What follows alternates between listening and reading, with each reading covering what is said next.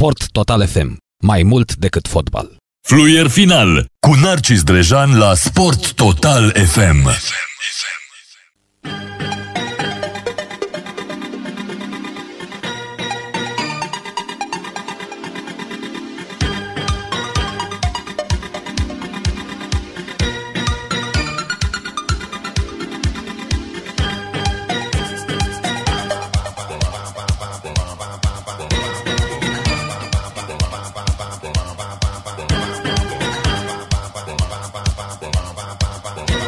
la Sport Total uh, FM, unde Narcis Drejan a început emisiunea Fluier Final și vrea să ne povestească cam fiecare seară despre ce dezbat și ei acolo în studio. Bună seara, Narcis!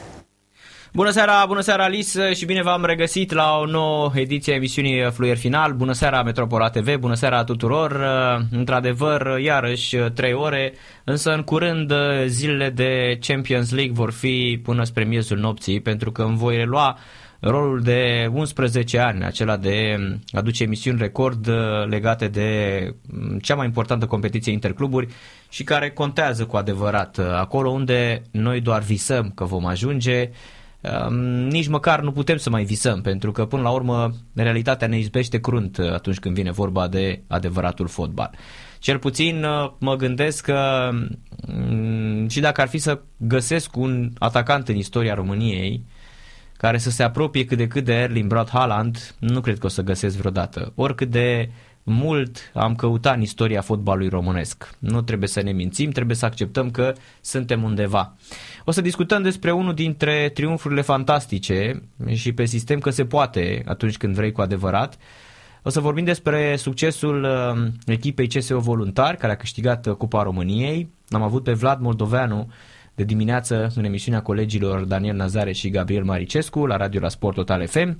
Iar în această seară Vom discuta cu Angel Iordănescu, începem o nouă rubrică aici la Radio la Sport Total FM cu antrenorul secolului Analiza etapei. Evident va fi scurtă, nu va fi foarte foarte lungă, cu sfaturi venite de la unul dintre cei mai importanți antrenori pe care i-a avut România, Angel Iordănescu, în direct la Radio la Sport Total FM, că va fi marți, că va fi miercuri, astăzi o să fie miercuri, după el Mergem la Londra cu unul dintre cei mai buni jurnaliști pe fotbal englez din România, chiar dacă nu este în țară, Călin Mateș, care are și canalul Fotbal Englez absolut excepțional, niște analize incredibile și evident alături de Viorel Grigoroiu vom dezbate toate, toate evenimentele sportive, mergem și la tenis, mergem și la fotbal, la toate sporturile, dacă o să găsim vreun român care va fi campion mondial la squash sau, uh, nu știu, o să fie și România campion mondial la curling, cu siguranță o să dezbatem și asta la radio la Sport Total FM pentru că sloganul nostru evident este mai mult decât fotbal.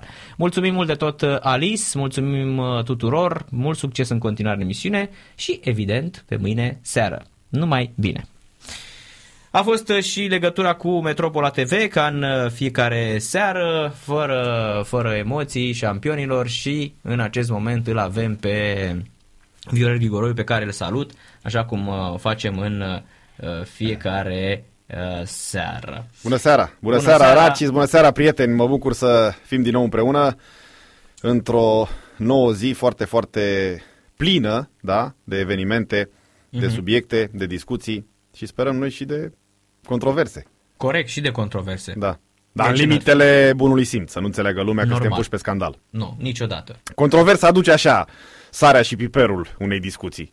Controversă, că, da. da. Că așa să ne apucăm să... A, nu, să inventăm uh, ceva. Să inventăm și să facem noi... Și am cir... simțit să spun asta cu controversa uh-huh. pentru că foarte mulți dintre cei care ne urmăresc acum uh, sunt în trafic uh-huh. și sunt sigur că nu le-ar conveni doar o discuție așa... Da. E vorba aia că tot ne-am englezit. Da, no- normal is boring. Da, uneori e mai bine să ne mai și contrazicem.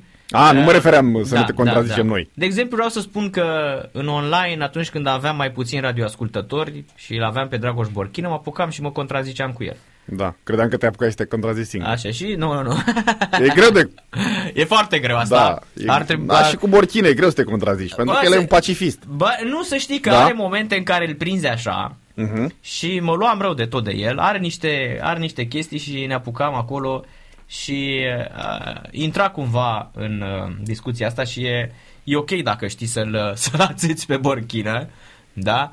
Um, e foarte ușor să, să te iei de orașul Râmnicu Vâlcea și după ce te iei de Râmnicu Vâlcea o să vezi așa un vulcan când vine vorba despre, despre șampionul de Dragoș Borchin. Ei bine, m- ar trebui să fiu, uh, să fiu un, uh, cum îi spune, să fiu un uh, bipolar apucându-mă să mă contrazic singur atunci când nu ești tu cu mine în emisiune, cum ar fi să zic, bă, Narcis, mare prost ești, mă. Dar, de fapt, Narcis deja nu e chiar așa de prost, el are un punct de vedere. Ba nu, n-are niciun punct de vedere, știi? Uh, probabil că Radu Banciu cred că ar putea să facă chestia asta în fiecare zi. Citisem o știre pe Times New Roman, un material de genul ăsta că uh, plictisit uh, Radu Banciu s-a înjurat singur două ore, știi? Da, uh, ce zici de performanța obținută de CSO Voluntari? Apropo de sala din Voluntari care arată excepțional, uh, acum sincer, încercând așa să, Eu spre, să, mă, să mă gândesc la o sală în România, nu cred că aș găsi una atât de eu spre rușinea mea și știi foarte bine că de câte ori uh, am o uh, problemă din punctul ăsta de vedere, greșesc ceva și în emisiunile de la televiziune și aici ridic mâna și recunosc că sunt uh, convins că nu le-am știut niciodată pe toate, că nu uh, uh, am vrut să fiu perfect și nici n-ai cum să fii perfect, ca să nu mai uh, lungesc uh, discuția. Spre rușinea mea, nu uh, am știut uh, până acum uh, 6-7 luni cum arată sala din voluntari. Da? Am ajuns întâmplător uh, la primărie cu niște acte, da? Și uh, întâmplarea a făcut să mă întâlnesc cu un prieten uh, din anturajul uh, sportului din voluntari, da? care m-a întrebat ce caut pe acolo cu niște acte și mi-a spus după ce bă, rezolvi, poate ai două, trei minute să-ți arăt uh, sala noastră. Zic, am, de ce să n-am? E, când am intrat în sală, s-a terminat discuția. Nu venea să cred că în spatele primăriei poate exista o astfel de sală dotată la cel mai înalt nivel și aici nu e niciun fel de laudă. Cine crede că mint o să se contrazică mergând acolo. Uh, Curată, modernă, atenție, uh, și cu pistă indoor de atletism, da? Deci nu e doar sală de jocuri, este și sală de atletism. Acum nu știu dacă acea pistă indoor este omologată pentru competiții de uh, anvergură sau este doar uh, pentru uh, pregătirea atleților, dar pe mine m-a surprins. Da? M-a surprins că în uh, România se investesc bani și în așa ceva în ultima vreme. Pentru că știm cu toții că am rămas restanți da, la acest capitol, drept dovadă că Bucureștiul, capitala României, n-a reușit să-și facă o sală. Din acest motiv, proiecte au fost unul după altul și din acest motiv am pierdut și organizarea unor europene de gimnastică sau mondiale, acum 2, 3, 4 ani. Era Sorin Oprescu, primar, ceva de genul. Că nu ne-am ținut uh-huh. de proiect. Uh-huh. E, văzând cum arată sala, am fost convins că oamenii de acolo nu au făcut sala aceea doar uh, pentru a se uh, mândri cu o construcție, da?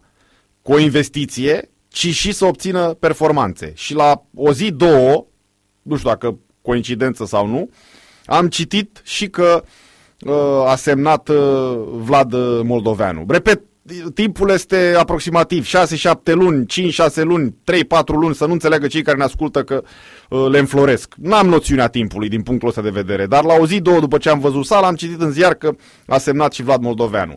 Știindu-l pe Vlad Moldoveanu, nu personal, evident, uh, CV-ul lui și faptul că e... A crescut în America. Crescut în America. Mm și bă, sunt convins de asemenea că ar fi avut uh, și alte posibilități, am bă, legat uh, lucrurile și mi-am dat seama că nu venea la voluntari doar pentru un salariu bă, bun și un loc uh, călduț aproape de casă, da? el nemai având foarte mulți ani în care să performeze, din păcate, vârsta uh, nu iartă pe nimeni, e cumva la uh, maturitatea de plină, nu spun că este la apusul carierei, nu, Doamne ferește, nu asta am vrut să spun, dar uh, mi-am dat seama, combinând toate aceste povești, că uh, cei din voluntari vor să facă performanță. Iar rezultatul de aseară, finala cu CSM CSU Oradea este uh, o confirmare, n-aș numi o deloc o întâmplare, da? Este o confirmare a unor investiții făcute cu cap. Îi felicit pe oamenii ăștia, să nu uităm că și la uh, fotbal, uh, pe lângă uh, promovarea echipei, uh, s-au obținut două trofee, da? Uh-huh. Cupă și supercupă. La Mai moment... de mult, acum echipa Da, la momente la da. care s-au obținut, dar nu sunt da. multe cluburi în uh, sportul și românesc. echipe tinere, noi. Și tinere. Uh-huh, uh-huh. Uite, spre exemplu, Concordia Chiajna. Hai să, corect, nu, chiar să nu asta- comparăm cu Dinamo, Steaua, Rapid sau mai știu eu Asta cu mai cine. mult decât voluntari în Da. Liga 1 și n-au, n-au luat nimic. Nimic. Nimic, nimic. Nimic. Ba chiar uh, Da? Uh, retrogradare Bun, și tot timpul Academica acolo au fost. e mai nouă pe piață, dar să știi că și la Academica se întâmplă lucruri foarte interesante. Da, și sănătoase, corect. Sănătoase, să nu spună lumea că lăudăm uh, doar, Doar doar voluntari, voluntari. da, nu, da. la Academica, uh, la un meci uh, cu uh, Botoșani, am stat înainte de meci și uh, am purtat o discuție cu primarul, da? Uh, sincer îmi scapă numele acum, da? Ceva cu B, dacă nu mă înșel. Budeanu. Budeanu, da? Și am rămas efectiv, uh, nu știu dacă șocat e un termen prea dur, da? Uh, Profund impresionat de cum vede omul acela sportul. Fost fotbalist în tinerețe, la Academica Clinceni, evident, la pe șaloanele inferioare, dar trăiește pentru sport. Și mi-am dat seama că de aceea, în foarte multe alte locuri din țară, nu se investește în sport. Pentru că primarii, e o părere personală, evident, uh, nu sunt deținătorul adevărului, uh, primarii sau oamenii care au putere de decizie, neavând în tinerețea lor legătură cu sportul, nu investesc în sport, că nu le place. Dar cei care au avut legătură cu sportul, da? cum a fost și uh, Florentin Pandele în tinerețe, cum este și acest domn uh, Budeanu, n-au cum să dezvolte uh, urbea pe care o păstoresc, da? fără să se intereseze și de sport. Pe cred că asta este Deci cel mai important. unde și să lași... în orice oraș din țară unde Da, să- vedem investiție uh, publică în sport, poți să fii sigur că primarul, viceprimarul sau președintele Consiliului Județean în tinerețe a făcut a sport. făcut sport. Așa este. 100%. Și pentru că simți la un moment dat că este, în primul rând, este sănătate curată și în al doilea rând simți că... Bine, de uh, lozinci poți să din faci astea nu ceva- ducem lipsă. În orice primărie intra. În România o să auzi. Uh, Sportul e sănătate. Păi da, dar nu face nimeni Dar nu nimic. face, Păi nu, că atunci cei mai ai- mulți nu fac nimic. ai Doar ipocrizie se, că nu faci Doar nimic. se folosesc de aceste lozinci, să dea bine. Mhm, mhm. Da? Da, să știi că uh, din punct de vedere al uh, omului care vine și spune, domne, noi încercăm, dar nu avem bani, nu, lasă că nu merge. Da. Eu am mai spus-o, atâta vreme cât uh, ai, uh, uh, tu vorbești despre, ai o gândire din asta super uh, democrată, da? Că despre asta e vorba. Așa, nu e vorba de ideologie politică, atenție, deci nu facem politică. Dar Asta n-are, vreme- n-are nicio legătură. Politica exact. în povestea Dar asta, asta vreme absolut că tu nicio spui, legătură. că tu vii și le spui oamenilor, uh, educația, sănătatea sunt pe primul loc, păi sportul face parte din educație. Absolut. Da? Absolut. Și acolo... uh, Pe mine mă deranjează foarte mult și am auzit o discuție în sensul acesta așa acum câteva zile eram la un meci la Pitești. Deci sunt, apropo de ipocrizie, sunt foarte mulți sau din ce în ce mai mulți care merg pe uh, următoarea logică. Păi ce, domne, bani uh, pentru sport? Uh, Când noi nu avem, uite cu COVID-ul ce se întâmplă, uite cu spitalele de arși, uite școlile cum sunt. Da, într-adevăr, dar pe principiul ăsta sau pe premisa asta, în sport nu mai investim niciodată, că niciodată nu se vor face spitalele pe care le dorim, numeric și calitativ. Nu? Niciodată nu mai investim. E adevărat, Corect. sănătatea, educația sunt primordiale, dar sportul într-un buget trebuie să aibă felia lui și lasă-l să o aibă. Nu-l tăia. Nu-i drept să îi tai felia, să-i tai uh, bugetul. Da? Pentru că altfel investim doar în spitale și nu mai avem nimic. Avem doar spitale. Foarte corect. Nu știu, e părerea mea. Nu vreau să influențez uh, pe nimeni, dar uh, eu așa văd. Da? Pentru că și comuniștii în uh, concepția lor aia învechită, comunistă sau cum a fost ea, aveau uh, în plan și baze sportive și din astea, cum se numeau, uh, Daciade, da? Uh, Spartachiade, uh, iar la nivel Da. local, ți-am spus, eu am crescut mergând la meciurile echipei Cimentul Fien, că de acolo erau bunicii mei, spun erau pentru că nu mai uh, se află în viață acum, și la un moment dat exista o competiție sportivă la stadion, în cursul săptămânii, că în weekend erau meciuri, Olimpiada elevului cimentist. Da, Senzație. Olimpiada, era vorba de olimpiadă sportivă, nu de uh, matematică română sau mai. Olimpiada elevului cimentist. Și se întreceau copiii la stadion acolo, atletism, uh, uh, tenis cu piciorul, basket, uh, mini-fotbal. Da? Se mișca lumea. Uh-huh, uh-huh. Comuniștii, domne, eu nu-i regret. Eu spun doar ce se întâmpla atunci. Da? Sportul avea felia lui. Acum o are din ce în ce mai mică iar în unele locuri nu are deloc, în unele părți. De aceea uh-huh. sunt, ca să revenim la discuția inițială, de aceea sunt apreciat acești oameni care investesc în sport și uite, domnule, e o mândrie pentru o localitate precum voluntari să ia Cupa României la basket. Da? Da, adică până la urmă cred că de asta și fac sport, pentru trofee până la urmă, nu doar uh, nu, sportul de masă nu presupune... Nu, despre uh, de performanță vorbim. Da, de performanță, dacă de te-a pus să investești și nu e un trofeu, Noi, parcă e ceva neregulă. Da, șampion, noi acum vorbim de performanță. Da, parcă uh-huh, e mhm, ceva uh-huh, neregulă. Uh-huh. Și vorba aceea, iei trofeul împotriva unei forțe în basket. Chiar da, dacă a pierdut corect. atâtea finale, nu mai știu câte finale a pierdut Oradea, că m-am da. Uh, săturat și eu. Și în condițiile în care la, pau, la primul sfert, după primul sfert, era 16-0 pentru Oradea. Deci te așteptai da. să termine să fie un dezastru pentru echipa unde da, este Vlad Moldoveanu. Nu știu dacă era dezastru, că și prezența în final era o performanță, dacă mă întreb pe mine. Uh-huh, uh-huh. Da? Dar e o mândrie pentru o localitate da, uh, da. mică da. să învingă uh, Oradea, care Oradea, pe lângă uh, dimensiunea da, uh, localității, orașului, are și tradiție în basket. Nu știu, 4 sau 5 finale au pierdut. Oricum, o forță în basket. Mă refer la basketul Așa românesc. Așa, la tradiție, Porate are o super tradiție, da, într-adevăr. Da, mă refer la basketul românesc, nu comparăm uh-huh. cu NBA sau mai știu eu cu ce alte corect, povești. Corect, corect. Champion League. Poate că e un uh, exemplu, îmi doresc să fie un exemplu și pentru alte uh, orașe mai mari, mai mici, care, cum am vorbit săptămâna trecută, să nu înțeleagă lumea că lăudăm doar voluntariul. Săptămâna trecută, aduți aminte, am lăudat voleiul de la Blaj. Ți-aduce care aminte? este absolut fantastic. Fantastic. Zis, domne, este uluitor că o localitate uh-huh. precum Blaj reușește să țină în viață dita mai echipa de, de volei. Pentru că e dita mai echipa de volei prin este, ce performanțe este, face. Este, corect, corect. Da? Da, da. Și Bucureștiul cu ce se mândrește? Cu acest proiect CSM, care e din ce în ce mai uh, știrbit, da?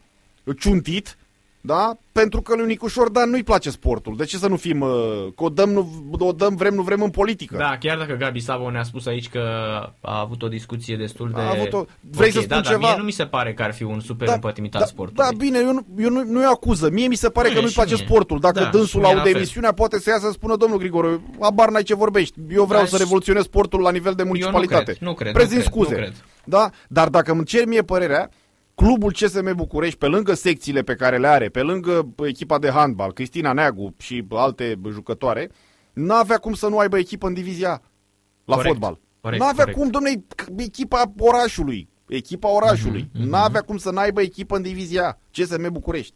N-avea cum. Așa este. E la practic... ce buget are primăria capitalei? Uh-huh, uh-huh. Da? Ca să nu mai spun că o să spună X și Y care ne ascultă, asta ne mai, și ar lucra la uh, primărie, asta ne mai lipsea să avem și fotbal. Păi da, dar nu bă, uh, uitați că fotbalul ți întoarce niște bani. Din drepturi TV, din publicitate și așa mai departe. Da, este cred că singurul sport în momentul de față de unde ai putea să câștigi.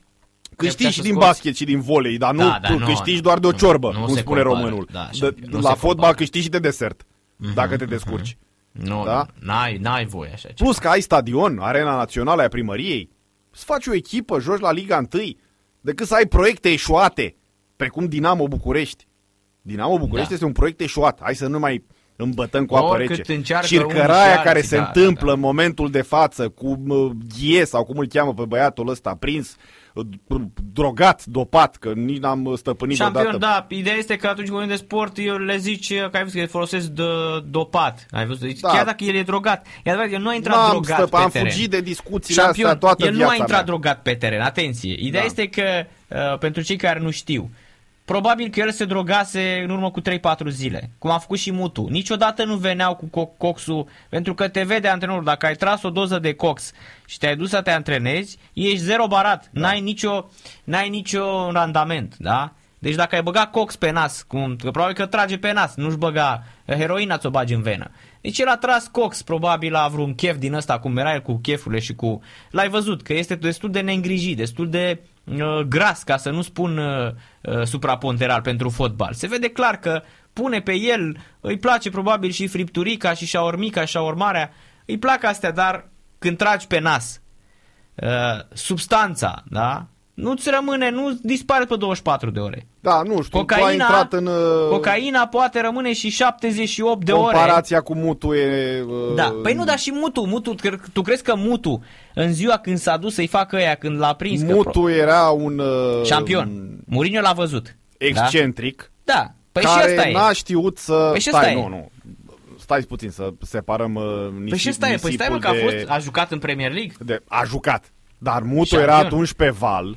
Stai puțin, să separăm uh, Da, uh, da, lucrurile. da, dar- Mutu era un Dar tot de excentric. cocaină vorbim. venit uh, dintr-un oraș uh, modest, da, uh, din Italia, cu un salariu uh, modest în comparație cu ce câștiga în Anglia, el vine la Chelsea, unde uh, câștigă 3 milioane de uh, pounds net, De lire sterline, da. da, în fiecare an, unde uh, începe în forță Da, marchează, marchează pe bandă și rulantă, se da. cuplează cu Morana Tias, un uh, model uh, respectat. Lasă șampion femeile. Păi nu, Lasă el femeile, e luat că- de val. Păi lasă că El- pe aia o bătuse de o rupsese, nu era mutul Stai tocmai... puțin e- să termin. El e, lua, el e luat de val, nu are oamenii uh, N-are scuze, șampion. corecți pe lângă el care să-l uh, ajute să uh, gestioneze un astfel de moment N-are scuze. și eșuează în uh, povestea asta. N-are, n-are da? scuze nici el. Nici Dinamovistul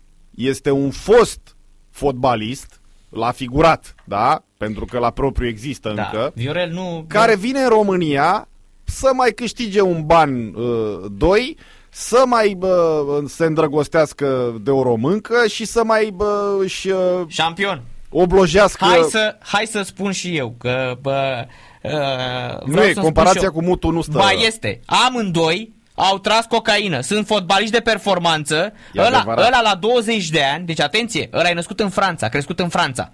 Deci să nu spui mie că la vine, deci în gheie nu vine dintr-o uh, suburbie a Nigeriei unde erau copiii violați nu, dar și vorbesc uh, ca... mâncau droguri, da? uh, Da? ca, bă, Așa, deci în Gu- în Gheie este la același nivel cu Mutu. Bă, ai fost 4 ani la Everton, bă. Bă, dobitocule.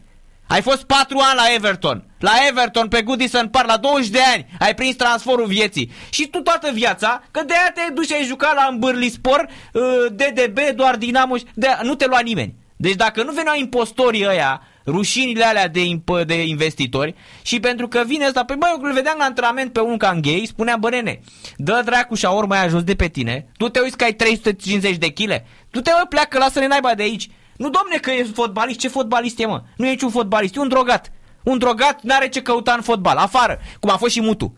Deci, nu că... De ce, ce fac acum? Să-i caut?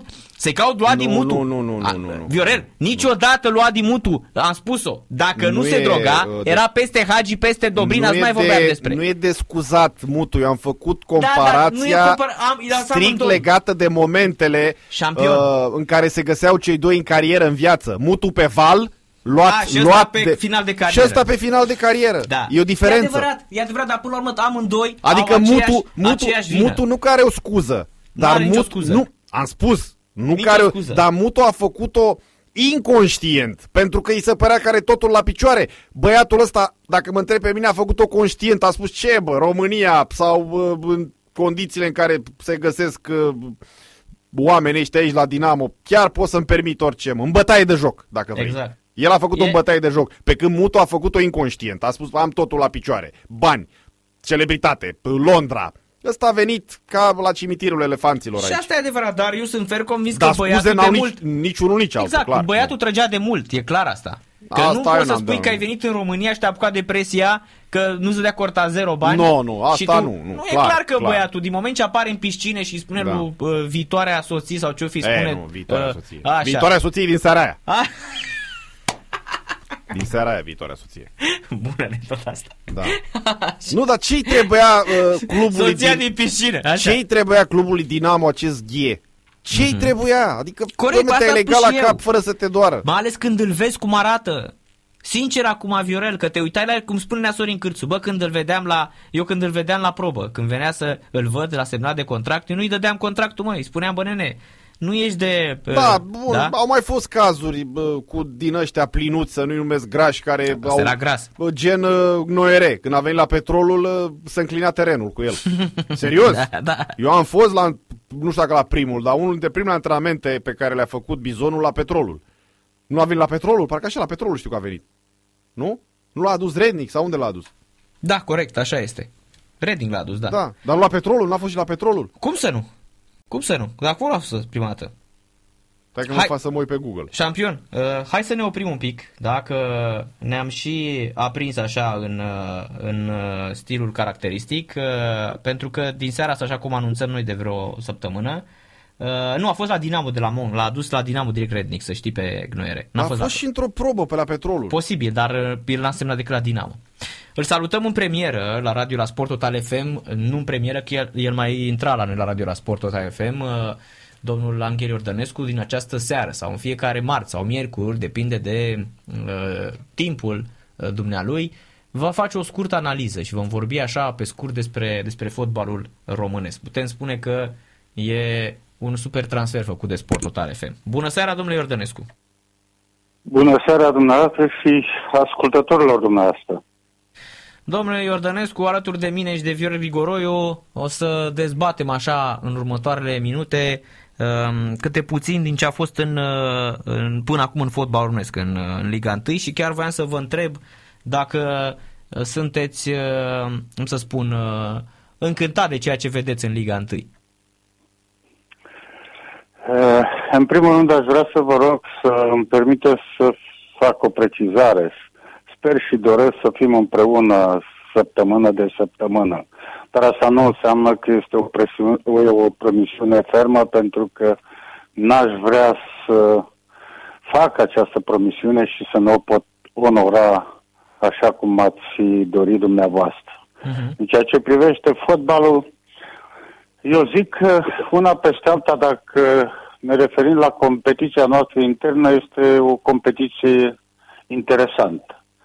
O luptă în trei pentru titlul de campioană, o luptă între trei echipe valoroase, mă refer aici la FCSB, mă refer aici la CFR și, evident, la Universitatea Craiova. În partea de jos a clasamentului avem și acolo o luptă extrem de interesantă, în mod special în prisma faptului că sunt implicate la retrogradare echipe cu care ne-am obișnuit și de tradiție. M-ar referi la Dinamo, la Polias, uh, voluntariu și Sibiu. Undeva pe aproape și gaz metan. Una peste alta vă spuneam că avem un campionat interesant. Interesant pentru că CFR se luptă și în acest an, după trei ani consecutiv de câștigarea campionatului, se luptă să câștige, să recâștige sau să câștige din nou și anul acesta titlul de campion. Avem pe FCSB, care, nu știu, mă corectați dumneavoastră, mai bine de 5 ani n-a mai câștigat campionatul românesc și Universitatea Craiova, o echipă iubită, admirată, care să luptă și să bate să câștige campionatul după o perioadă foarte lungă de timp. Uh-huh. Apropo de asta, m, este vreun jucător care vă impresionează în mod special, domnule Iordănescu, în Liga 1? Sincer, sunt mai mulți jucători care îmi plac și care uh, îmi lasă o impresie foarte bună. Aș vrea să spun, și am mai făcut această afirmație, sper să am și acoperire, pentru că uh, meciurile au dovedit acest lucru. Îmi plac jucătorii tineri de la FCSB. Îmi plac jucătorii de valoare deosebită care au confirmat de la CFR Cluj. Îmi plac uh, mulți jucători de la Universitatea Craiova. Dar una peste alta, n-aș vrea să dau nume, aș vrea totuși să precizez că în momentul de față, Mirel Rădoi și echipa națională se poate, jucă, se poate baza pe jucători din competiția noastră internă. Și când spun lucrul acesta, mă refer la 4-5 jucători de la FCSB, mă refer la alți 4-5 jucători probabil de la Universitatea Craiova. Mă refer la 5-6 jucători de la CFR Cluj. Și pentru că tot am pronunțat numele celor de la CFR Cluj, faptul că au câștigat trei ani la rând campionatul, confirmă și certifică valoarea lor. Mă refer la jucătorii tineri de la FCSB. Mulți dintre ei, fost componenți sau actual componenți al echipei noastre naționale de tineret, care anul trecut au lăsat o impresie foarte bună a campionatului european. Mă refer la Craiova, care are în componențe jucători buni, valoroși, care pot ajuta și sprijini echipa noastră națională alături de jucătorii care activează o parte din ei, mă refer la cei de la cei jucători care au mai confirmat la echipa națională și pe care Mirelul Rădoi se poate vizui din plin. Uh-huh. Apropo, domnule Biordănescu, văd că um, sunteți în continuare omul care se gândește la echipa națională. Ați rămas uh, cumva, aș vrea să spun, ați rămas uh, nu neapărat nostalgic, ci uh, ancorat în uh, această idee că echipa națională reprezintă oglinda fotbalului românesc. Și vreau să vă întreb dacă România, uh, în condițiile date, asta ați avut uh, niște rezultate cu care nu cred că ne putem, uh, ne putem întâlni vreodată. Dumneavoastră credeți că noi putem să mai ajungem măcar la jumătate din calificările acelea 90, 94, 96, 98, 2000, 98? Aș vrea să fiu foarte sincer sunt și voi rămâne fan al echipei naționale. Din toate punctele de vedere, uh, voi rămâne alături de echipa noastră națională. Evident și nu pot să neg, în momentul de față sunt uh, ceferist prin prisma mandatului de care dispune juniorul Iordănescu. Uh-huh. Nu, în ultimul rând, sunt alături de echipa din voluntar pentru că am foarte mulți prieteni acolo în voluntari și stadionul poartă chiar numele meu. Întorcându-mă la întrebarea ta, aș vrea să spun că, uh, sincer, echipa națională poate din nou să se califice la un turneu final. Și am trecut în ultimii ani pe lângă calificări care ne erau, să zic așa, permise din punct de vedere tehnic, din punct de vedere al grupei din care am făcut parte. Nu spun că putem să ne calificăm acum după primul loc înaintea Germaniei. Dar ceea ce vă pot spune este că putem merge la un campionat mondial și din poziția a doua. Și acest lucru trebuie să îl întărească în mintea jucătorilor noștri selecționerul Mirel Rădoi. Deci da, sunt optimist. Sunt optimist pentru că avem uh, jucători uh, talentați, avem fotbalul nostru încă, încă produce și să știți că suntem o nație talentată la acest joc, la fotbal. Uh-huh. Mai avem multe de îndreptat și se pot îndrepta pe parcurs. Mă refer aici și la condițiile noastre, la infrastructură, la terenuri, la stadioane. Mă refer la faptul că cluburile trec într-o situație delicată din punct de vedere financiar, dar una peste alta avem jucători care pot să ne bucure în continuare și să fie prezenți la un campionat eh, mondial. Domnul Erdănescu, bună seara, Viorel sunt Grigoroiu.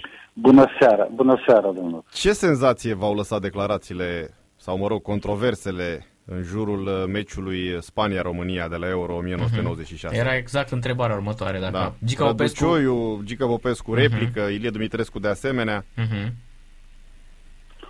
E trist și dureros.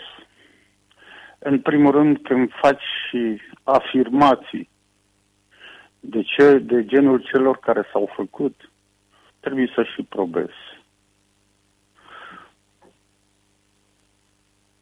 Adică nu se putea face nimic la vremea respectivă. Spuneți că nu aveau cum să vină spaniolii să vă spună că au nevoie de victorie ca să, să meargă mai departe. Să vină spaniolii la cine și unde. Corect, nu, nu știu. Că la- nu s-a ajuns la o astfel Asta de zic că nu s-a insinuare. ajuns, adică- S-au făcut niște interpretări Da, uh, Răducioiu de care spunând- s-au legat uh, toți Da, cei da. implicați în acea poveste. Da. Iar Răducioiu i-a arătat cu degetul acum de mai toată lumea pentru Da, niște el- afirmații care au lăsat loc de interpretări. Da, el Cam spunând asta e că concluzia. E un răspuns că uh, cu siguranță dacă ar vorbi ar urma Da, da. repercusiuni uh, și asupra sa. Da, mai mult văd că în continuare sunt repercusiuni asupra sa, tocmai pentru că a spus asta. Păi ce repercusiuni poate să aibă Răducioiu? Dar Răducioiu, dacă vrea să fie credibil, trebuie să vină cu dovezi. Și atunci putem să comentăm sau să infirmăm dacă uh, acele dovezi sunt false. De parcă nu eram noi destul de rupți în fund, da, la nivel de performanțe, că ne mai trebuia să le uh, umbrim și pe cele obținute. Am Asta mai e. auzit uh, comentarii de genul ăsta, de tot felul de comentarii și nu mă refer neapărat acum la acel meci. Bac a strigat Gică Popescu la mine, Bac... Da, nu da, știu scoate-l ce. pe ăla, da. Da, da. scoate-l să vă- să faceți noastră schimbările, Da. da.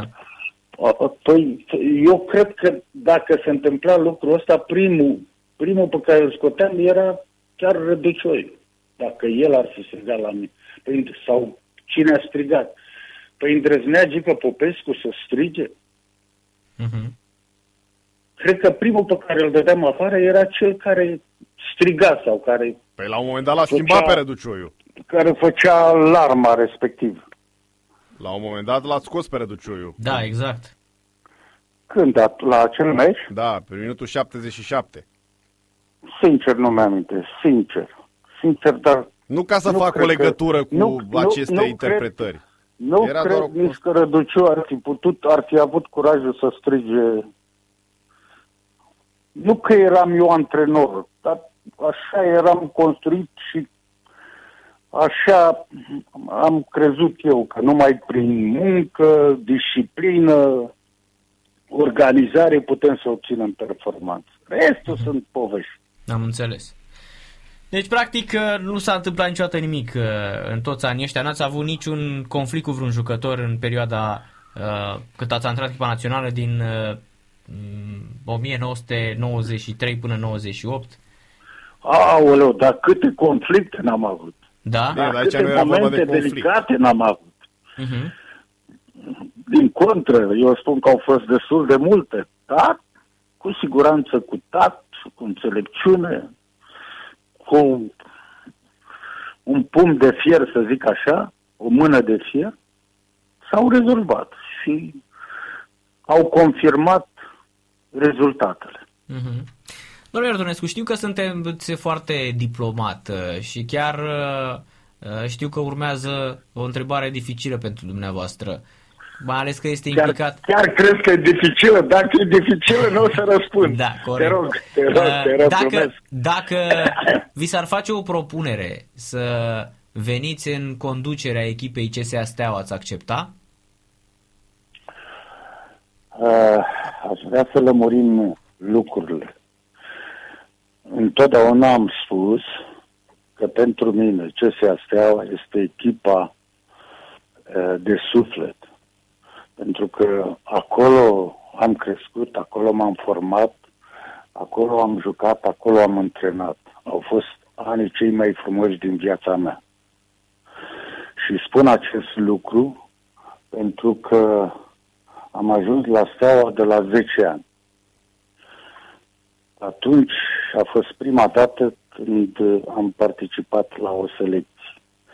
Și am rămas la clubul Steaua ani și ani. Ca jucător la junior, ca jucător la echipa de tineret, ca jucător la echipa întâia și după aceea ca antrenor secund și antrenor principal.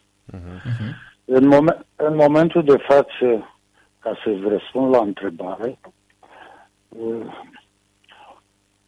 am fost trist că n-am fost invitat la inaugurarea stadionului. Păi nu, că Și se tu- spune că n-a fost și tu inaugurarea încerci aia. Să confirm dacă aș intra în conducerea clubului. Da, urât gestul ăla. Nu, dar n-a fost inaugurare, nu că le iau apărare, a fost recepția stadionului. Inaugurarea bă, va fi cu un meci Da, între așa Steaua se și mai pare, știu. Că a fost doar recepție și că o Da. inaugurarea... Dar oricum e urât gestul, da. Ina- inaugurarea urmează, dar Mhm. probabil, probabil că am fost uitat și să fiu la invitat la această recepție. Și eu, și nu aș vorbi numai de mine. Au fost foarte mulți jucători care sunt legați de Clubul Steaua, care au făcut performanță la Clubul Steaua și care n-au fost invitați. E trist, dar viața merge înainte. Da, asta mă gândesc, adică sunteți un uh, fost fotbalist cu peste 300 de meciuri în tricoul uh, Stelei. Nu mai vorbesc de uh, Performanțele ca performanțele ca antrenor din 84 ca secund până 86 și apoi principal până 90, plus cei 2 ani de uh, 92-93 de după Revoluție. Atunci era tot Nu, steaua București. Dacă la nu? Dinamo se spunea că uh, cei doi câini de pe stemă sunt uh, frații Numweiler, doi din cei trei care au jucat pentru Mhm. Dinamo, la Steaua, dacă ar fi câini sau ce ar fi pe emblemă, unul dintre ei ar fi Iordănescu. Era Iordănescu, Clar, exact. Nu, adică da. n-ai- Pui Iordănescu, da. Frumo- frumos a spus, frumos a spus că cei trei câini care au fost pe emblemă, sau doi sau trei, mă Da. rog, frații Numweiler, și într-adevăr, pentru că ați vorbit de Dinamo, este păcat și trist că un club de o, as- de o asemenea importanță pe, pe, pentru fotbalul românesc trece pentru asemenea situații. Nu știu cum să o numim, dar se pare că acești spanioli ne-a păcălit cum au vrut ei. Nu se pare, chiar așa Chiar, e. chiar e au fost, sigur. Da, o țeapă din aia Da. ultramondială. Țeapă românească făcută de spanioli. Uh-huh. Fotbalul românesc are nevoie de dinamo. Fotbalul românesc, echipa națională, suporterii acestui club, ar fi păcat ca o asemenea echipă să se prăbușească sau să se desfințeze. Eu cred și am această convingere că suporterii care au format DDB-ul Da, da. uh, prin ceea ce fac, în contribuția lor, îl vor menține acest club pe linia de plutire până când se va găsi cineva care să sprijine și să sară în ajutorul uh, acestui club performant. Vă repet, ca stelist, poate că vă aștepta să spun cu totul și cu totul altceva. Dar eu vorbesc ca suporter al fotbalului, ca om de fotbal și ca antrenor, fost antrenor al echipei naționale. Echipa națională are nevoie de echipe puternice, de echipe tra- de tradiție, are nevoie de performanțele acestor cluburi. Și întorcându-mă la afirmația pe care ați făcut-o mai devreme, dacă pe emblemă sunt acei frați Numweiler, din coace la Steaua, puteți să spuneți că pe emblema clubului Steaua au fost câțiva soldați care au început de la copii și juniori și care au terminat atunci când au ieșit la pensie ca o, la un, să zic așa, ca la armată sau din armată. da. Mă refer aici, dacă vă amintiți, de Costică Ștefănescu, regretatul Costică Ștefănescu, uh-huh. care a venit și el la echipa Steaua m, de la o vârstă foarte fragedă. Mă refer aici la Marcel Răducanu, mă Lița refer aici Dumitru. la, la Lița fusese, a crescut la Rapid, s-a format la Rapid. Da, da, Costică- A venit mai târziu. Costică a crescut la Mă Steaua, refer- așa este. Po- Poftiți? Costică Ștefănescu a fost crescut la Steaua și s-a făcut schimbul cu Sameș la Craiova în 73. Exact, dar să știți că și așa e, ai mare dreptate, dar să știți că și, și Sameș a crescut la Steaua, La Steaua, așa este. uh, alături de Marcel Răducanu, alături de Silea Ilenei. Deci au fost niște soldați în termeni care au crescut de la trupa de copii până la trupa de seniori.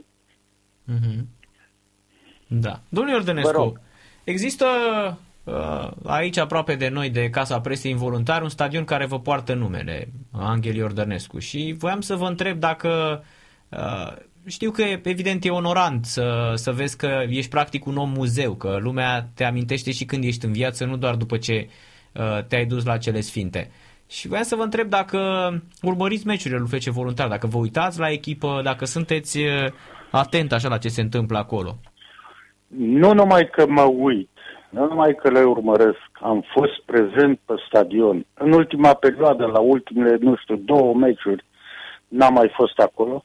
Deci am fost și urmăresc meciurile din voluntari ale echipei. Și prin prisma faptului că stadionul îmi poartă numele. Dar înainte de orice aș vrea să fac o remarcă.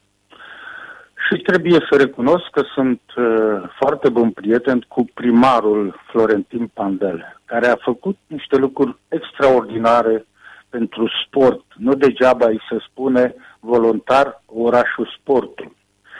Întorcându-mă la fotbal, aș vrea să știți că un alt lucru important, acest uh, primar al voluntarului a pus numele unui stelist la stadionul din voluntari. A respectat, să zic așa, într-un fel, performanțele pe care le-a făcut fotbal românesc împreună cu Angel Iordănescu. A pus, nume, a pus președintele clubului un dinamovist, Ioan Andone, care probabil ar fi trebuit să fie președintele lui Dinamo, dar pentru că Florentin Pandele a respectat performanța și respectă profesionalismul, a ales aceste două nume ca să sprijine fotbalul de voluntari. Da, mă duc la fotbal la voluntar și urmăresc meciurile echipei din voluntar și sper să scape de retrogradare pentru că nu mi-ar conveni ca echipa care joacă pe stadionul la Iordănescu să se bate undeva în divizia B. Da, corect, așa este. Ar fi...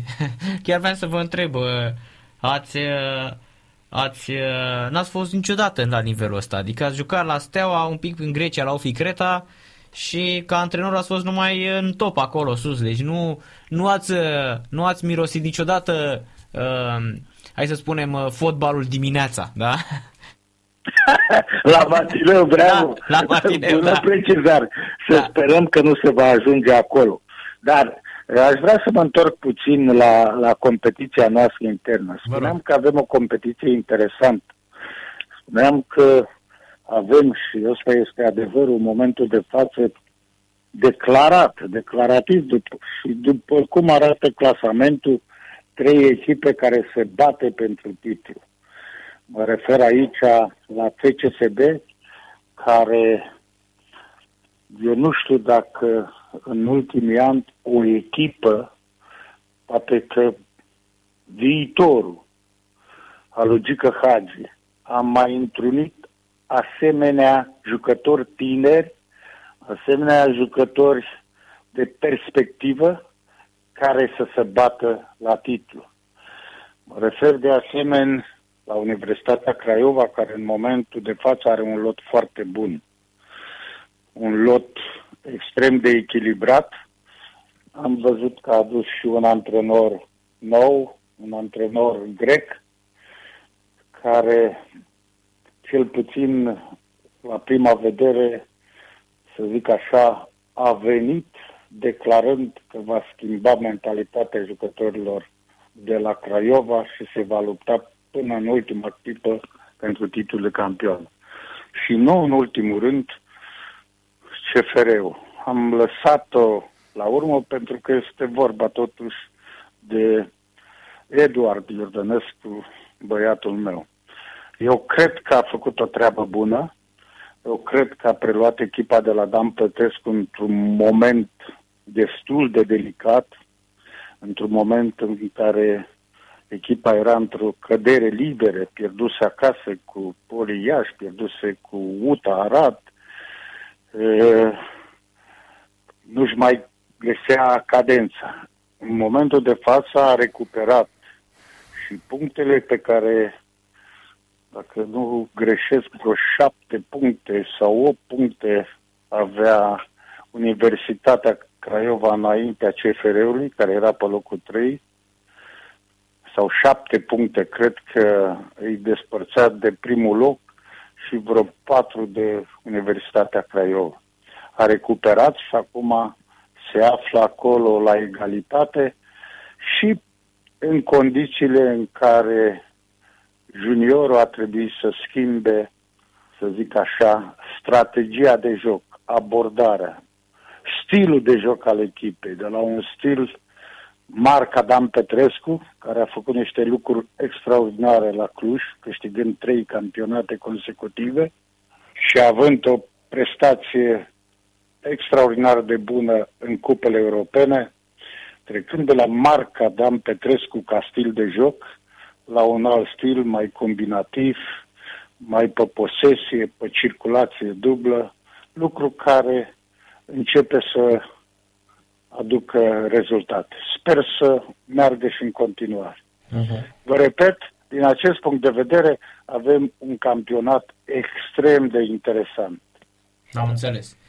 Și o ultimă întrebare, domnul Iordănescu, o întrebare care cumva uh, ne-a pus-o Bogdan Stelea la fileu, că a fost prezent în studioul Sport Total FM în urmă câteva zile și noi l-am întrebat uh, dacă are vreo explicație pentru faptul că în 1994 se tot făcea acest schimb de portar, când Stelea, când Prunea. Și chiar voiam să vă întrebăm, domnule Iordănescu, pentru că dumneavoastră până la urmă erați omul care dimineața uh, scria acolo pe foaie cine, cine va fi titular, cine va fi rezervă. Um, ar exista vreun reproș pentru faptul că poate merita Stelea atunci să fie titular sau ne puteți explica de ce făceați, de ce ați făcut această mutare? Că Stelea n-a putut să ne dea un răspuns, doar că el era dezamăgit și atât a fost dezamăgit. Dacă îl prind, îi rup picioarele. Glumesc, evident. Sincer să fiu, dacă vă amintiți, campionatul acela mondial l-am început cu Bogdan Stila în poartă. Uh-huh. Uh, în meciul Columbia. doi portari foarte buni. De fapt, erau trei portari și Fane Preda, dar doi erau oamenii de bază oameni, să zic așa, care oricare dintre ei ar fi putut să joace. Pe undeva îi înțeleg și supărarea lui Stelică. Pentru că, sincer să fiu, poate că trebuia, înainte de a ajunge la acele plena, penalturi de care toată lumea și amintește, mă refer la meciul cu Suedia, poate ar fi trebuit să-l bag pe Stelică. Și când spun acest lucru, o spun cu sinceritate. Pentru că făceam la antrenament, uh, executam penalturi și mi s-a părut că Stelică era, să zic așa, mai agil înaintea meciului la executarea celor penalti. Probabil că a fost o mare greșeală de antrenor o mare greșeală a lui Pui Iordănescu. Așa am considerat atunci. Să știți că mult timp după aceea mi-am reproșat de ce nu l-am băgat pe stele. Așa cum mi-am reproșat de ce n-am reușit să-l conving pe Ilie Dumitrescu să-l blocheze mai sus pe fundașul dreapta Nilsson, care de la el plecau centrările disperate în ultimele minute ale jocului. Evident că sunt regrete. Evident că orice antrenor, după ani, își recunoaște vina. A trecut cam mult, așa că mi-o recunosc și eu. Am înțeles. Domnule Ordănescu, mulțumim mult de tot uh, și ne cerem scuze dacă am, uh, am abuzat prea mult no. de dumneavoastră. Eu vă mulțumesc pentru răbdare, mulțumesc ascultătorilor care ne-au ascultat și vă doresc o emisiune plăcută în continuare. Mulțumim și vă așteptăm și săptămâna viitoare când aveți uh, două clipe de răgaz, da? Cu dragă inimă. Cu dragă mulțumim, inimă. mulțumim mult de tot. Da, uh, Tata Puiu, Angel Da. Iordănescu. Tata Puiu, așa, uh-huh. dacă îi uh, vorbim în particular la un moment din ăsta mai relaxat, mai Exact, relaxant, exact. uh, noi care îl uh, cunoaștem, dar uh, foarte mulți dintre cei care îl uh, alintă Tata Puiu, îl alintă ironic, ceea ce este Nu o mare... cred, dar de ce? Că Ba, el, da. el să știi când te sună, el spune sunt Puiu Iordănescu. Da, dar Da? da? știi foarte bine la ce mă refer. Mhm, Uh-huh, mă refer uh-huh. la uh, gura târgului, care sigur că e slobodă să vorbească Da, dar ăștia ce sunt, vrea. ăștia sunt Uh, uh, noi oameni care... Putem să ne exprimăm așa pentru că am interacționat și știe uh, respectul pe care îl purtăm. Eu Mhm, niciodată, mhm. sau nu niciodată, de foarte puține ori l-am, uh, l-am apelat astfel. Eu No, îi spun domnul domnului- Iordănescu. Nu, domnul general îi spun eu. Da. Da. Bine, și aici o să se nască o altă poveste, dar de ce Iordănescu general? Și, da, e corect, putem vorbi, da, așa îi spun eu, punct. Da? Pentru mine Iordănescu este una dintre cele mai emblematice figuri ale fotbalului românesc din toate timpurile. Și Da. este bucuria, până la urmă știa... Uh, Pe lângă faptul că, înțeleg, nu l-am văzut decât uh, foarte puțin la Sevilla atunci când le uh, uh, înșira uh, picioarele, da, sau cum se numește, îi înșira ca pe jaloane pe unii dintre jucătorii uh, Barcelonei. Da, exact. Da, înțeleg exact. că a fost un jucător absolut fabulos. Da? Sigur, nu la nivelul lui Dobrin, Balaci uh, sau uh, Gică Hagi, dar un jucător absolut fabulos, dar nu l-am văzut și mă opresc uh, în a dezvolta, dar ca antrenor ce a făcut omul ăsta în fotbalul românesc este, este cel mai mare antrenor uh, uh, român uh, din era modernă. Adică nu-l includ aici și pe Piști Covaci, evident, pentru că Piști Covaci nu e în era Piști modernă. Covaci era în altă epocă, exact. Performanțele Era și îl, Angelo. îl, îl recomandă ca fiind peste Mircea Lucescu. Adică nu Normal, e o, să se supere cineva. Deci Ordănescu îți califică România unde ți-o califică și obține cea mai mare performanță din istoria echipei naționale, Mhm. sfer de finală. Iordănescu ți-a Supercupa uh, Europei cu Steaua, de campionatele interne n-are o să mai vorbim, de titlurile interne. Iordănescu îți duce uh, pe Steaua în finala Cupei Campionilor. Da? Exact, era, era secund atunci, apoi Da. principal când uh, Bun, îl aș a, pune- a dus-o cu Milan în 4-0 la Hai cu să spunem AC că e la Milan. egalitate cu, cu Imienei. Mhm, da? mhm. Imienei pentru performanța de la Sevilla, dar l-aș pune la egalitate, nu sub Imienei. Deși Cupa Campionilor este sfântă, e Cupa Campionilor, dar eu, subiectiv fiind, da, recunosc, eu l-aș pune la Da. egalitate cu Imienei Da, pe Angel Ordănescu. corect. Fabulos ce a făcut omul ăsta. Este și uite că și astăzi ai văzut cât de, cât de ancorat este la fotbal românesc și știe exact uh, m- și nu este... Tu aduți aminte este că, subiectiv când aduți vine vorba aminte de că fiul e său. luat uh, drept uh, mantat de vreme rea, să nu-i spun al, altfel. La națională? La națională, Da, la și ne Euro califică. 2016, Mhm. nefiind foarte bă, dornic, atenție, și asta nu e o chestiune pe care a ținut-o secret, a spus-o încă de atunci, practic a cedat rugăminților lui Răzvan Burleanu. Mhm. Da? Pentru că era în federație, era la comisia tehnică și bă, când oamenii au rămas fără antrenor, atunci l-au ales pe cel mai uh, bun din toate punctele de vedere, și ca experiență, dar și ca pretenții. Atenție, pentru că în momentul ăla să aduci un antrenor, trebuia să scoți niște bani din buzunar serioși, după uh, ce ai trăit uh, uh, anterior, da? Da, că și am aduți avut aminte niște- că a pregătit uh, meciul cu Franța aproape uh, perfect. Dacă Da, nu și era Vic- Gustavo, uh, cum îl, Gustavo îl cheamă? Pae sau cum îl cheamă? Dimitri Payet. Dimitri. Dimitri, Dimitri Pae. Payet, da, uh, Făcusem uh, legătura cu Gustavo. Dimitri Poie. Payet. Ar fi Dacă zis, nu era "Bă, Pae Giu." să o pună cu mâna Mhm. pe final de meci acolo în vinclu, România, în deschiderea campionatului european uh, din 2016, termina uh, pe Stade de France uh, la egalitate. Da, dacă adevărul e că a dacă iei ieșit- parametrii Tată, tată, acolo. dacă iei parametrii celor două echipe, s- uite-te să vezi că România este la egalitate cu Franța și în multe uh, privințe chiar peste echipa Franței. A pregătit Așa meciul este, cu... așa este. Dar jucătorii, eu am fost la, uh, la competiție, da? Jucătorii înțeleg că Hoban în autocar după meci nu mai mișca, nu mai vorbea. Da, erau rupți. Nu mai mișca, nu mai vorbea. Erau Într-adevăr, rupți, da, erau păi da. rupți. Uh, Tata Pui vine atunci după, după Neapiții. După trei ani Neapiții, după aceea a venit uh, dezastru Dau. Uh, Calificarea a fost rezolvată în mare măsură de pițurcă. Cosmin... Uh, Iordănescu, Asta e că a fost meciul ăla cu Irlanda de Nord. Iordănescu bate, a fost și acolo. Păi aia în zic, dacă nu, deplasare. băteai, dacă nu băteai cu 2-0 aici, la București, când a dat Paul Pap două goluri. Aveai nevoie de victorie, dacă nu Da, băteai Irlanda da. de Nord, erai... Și după aia ai bătut Feroe, parcă Exact. la ploiești cu Cheșerul. Cu parcă era Cheșerul, gol. da, da, da, da, da, da, da. da, da. Da, Și ai făcut și egal cu Finlanda? da, cu Finlanda, a, aici un Aici, aici, că acolo a, a mhm. bătut uh, Pițurcă, a dat Stan cu două goluri. Exact, Ai exact, bătut, uh, exact, a da. fost la meci acolo, la Helsinki. La acolo i-am bătut, da. Și aici am făcut egalul 1. Da, dar Pițurcă îți bate în Grecia cu porțile închise de Marica. Da, cu Marica gol. Îți atunci. bate în Dar a jucat Finlanda. Tamaș. Da. Mhm, mhm. Ja, Piti șmecher. Hai să mergem în Anglia. Uh, Este ora 19 de la fotbal englez și sport total FM de atâția ani. Uh, Călin Mateș, uh, vorbind evident că și în seara asta avem City cu Southampton și um, începe la ora 20. Călin Mateș uh, nu ratează niciun meci din, uh, din Anglia. În intervenția de la Metropola TV uh, nu cred că am exagerat spunând că este omul care vorbește cel mai bine și cel mai informat despre fotbalul din Anglia.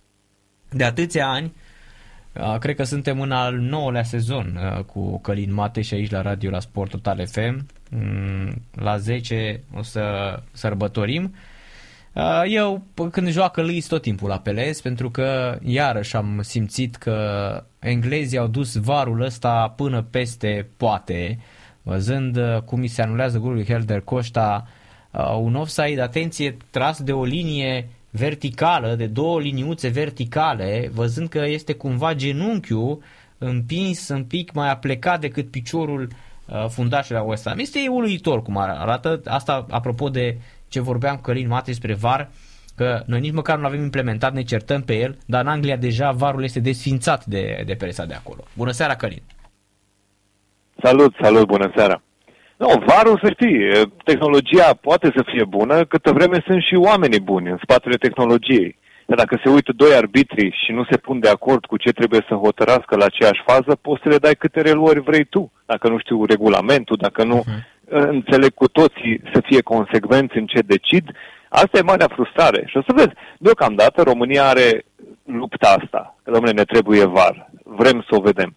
Am două mari m, rețineri când vine vorba de VAR în România. Prima oară să nu fie VAR econom, deci să nu fie economic class, să fie VAR așa cum este și în alte țări, adică cu reluări așa cum trebuie, cu tehnologie, cu atâtea camere cât au și alții, cu atâtea unghiuri cum au și alții, cu tehnologia unul la unul cu ce au și ceilalți. Să nu văd ceva variantă dintre asta economic class, să fie exact ceea ce se face în toate părțile. Și în al doilea punct, um, cred că adevărata bătălie a televiziunilor și a oamenilor din presă care comentează fotbalul românesc va fi stați să vedeți după ce o să se implementeze. Atunci să vedeți decizii, discuții, cum adică, de ce s-a făcut acolo așa și acum se face așa, de ce nu se face așa cum ne-am dorit noi. Lucrurile nu se vor opri la avem var, de aici este bine. Nu, avem var, avem un nou lucru pe care să ne certăm. Eu așa cred că se va întâmpla. Hmm, am înțeles, da. În Anglia, Deci cel stai puțin... să avem întâi. Da, stai să-l Deodată avem. nu avem pe ce să ne certăm. Încă n-avem nimic, adică a pus Exact. Uzbekistanul, pun Bulgarii, noi nu avem. Știi? Da, băi, va veni. Probabil că va veni dacă toată lumea vrea. Numai că îți spun, prima oară, costurile, da? Toate astea trebuie discutate. Să vedem, să nu o da din stânga în dreapta oamenii. Să spună, domnule, toată lumea vrea var. Dacă le spui cât costă, să spună peste așa puțin. Că nu, nu, nu, nu stăm puțin. De la început e să spui, dacă poți, dacă este un campionat care își permite așa ceva sau nu. Eu compar chestia asta, de multe ori am auzit că, domnule, la noi nu prea se poate. Să știi că nu vorbim numai de România, că să nu cădem în extrema asta să spunem numai la noi s-ar putea întâmpla așa ceva. Nu. Să nu uităm că în momentul în care s-a introdus tehnologia de linie a porții, Spania a spus că nu-și permite la Liga să o implementeze. Pentru că era vorba de un cost Hawkeye pentru fiecare stadion, pentru cele 20 de stadioane din prima ligă și începeau să fie câteva sute de mii. Dar erau vremuri în care, să nu uitați, că drepturile TV se negociau la pachet separat Barcelona-Real Madrid și restul. Și atunci aia de la coadă primeau și ei acolo niște nimicuri, niște bani de absolut nimica toată, ori pentru ea bineînțeles că nu era tot una să înceapă să mai dea și costuri de tehnologie de linie a porții sau chestii de genul ăsta. Deci, la momentul ăla, trebuie toată lumea să fie responsabilă să spună înțelegem ce costuri ne asumăm, înțelegem faptul că dacă e să o facem ca lumea, atât costă și cam așa ar trebui făcută și după aia vă spun, după ce o să avem, pregătiți-vă pentru discuțiile despre, păi, și asta. o să vină frustrările după. Pentru că ceea ce ai simțit tu um, seara, în seara de luni este pentru că ți-a venit și ție rândul. Dar toată lumea simte lucrurile astea, adică toți fanii au simțit momentul ăsta pe care tu l-ai trăit, l-au trăit prin rotație toți fanii. Toți au înjurat, ia uite mă cum trag ăștia linia, ia uite mă cum pun din nou rigla, ia uite cum, bă, nu mai suportăm așa ceva. Sunt momentele frustrante. Și încă o dată o spun, tehnologia poate să fie bună dacă nu știm cum să o folosim în folosul fotbalului. Să nu este în folosul fotbalului. Pentru că undeva ar trebui să fie o convenție. Când trebuie să tragem linii atât de precise, e fază de joc corectă. Lasă faza să curgă. N-ar trebui să te duci atât de mult. Pentru că ce am făcut prin asta, am început pur și simplu să eliminăm orice discuție despre faza la limită. Nu mai există fază la limită. Noi am eliminat pur și simplu din discurs faza la limită. Nu. Nu mai este cu var, nu mai ai decât peste limită sau în limită. Nu există la limită. Niciodată nu poți să fii, n-ai văzut 0 pe 0. Tot timpul, pentru că se merge atât de mult în exact, vei vedea o linie trasă peste cealaltă. Niciodată una la egalitate cu cealaltă. Am înțeles. Uh, o etapă foarte ciudată. Pierde City în fața lui United în condițiile în care, iată, United n-a impresionat cu nimic sezonul ăsta și totuși este pe locul 2. Este o echipă care nu a arătat mare lucru și totuși are, este la 11 puncte în urma lui City. Care City în seara asta probabil dacă va câștiga și o recomand o victorie cu Southampton, uh, nu cred că mai poate să rateze prezența în, uh, în uh, să zicem, ultima etapă când vor sărbători pe Etihad Stadium. Acum, Guardiola ne spune că United de la un an la altul este tot mai bună. Că de un an la altul este o echipă mai greu de bătut, cu care uh, este mai greu meciul pe care îl joci. Este un compliment la adresa lui Solskjaer, că face o treabă bună și crește echipa aia de la an la an. Poate să fie în același timp și o capcană în momentul în care uh, contracandidatul tău, rivalul tău te laudă, ar putea să spui că uneori mai lauzi și pe unul pe care știi că poți să-l faci ușor. Adică ai, te-ar speria altul care să stea pe bancă și pare că Solskjaer nu-l sperie chiar atât de mult. În meciurile direct îl mai încurcă pe aici pe acolo, dar pare că este confortabil Guardiola cu Solskjaer pe banca lui United și poate fi mai inconfortabil cu un antrenor de o diferită factură. În orice caz, tu vorbești și tu că e United cumva din întâmplare acolo unde este. Eu ce ar trebui să spun este că din etapa 8 până în etapa 27, prea puțină lume realizează că United a pierdut un singur meci în campionat.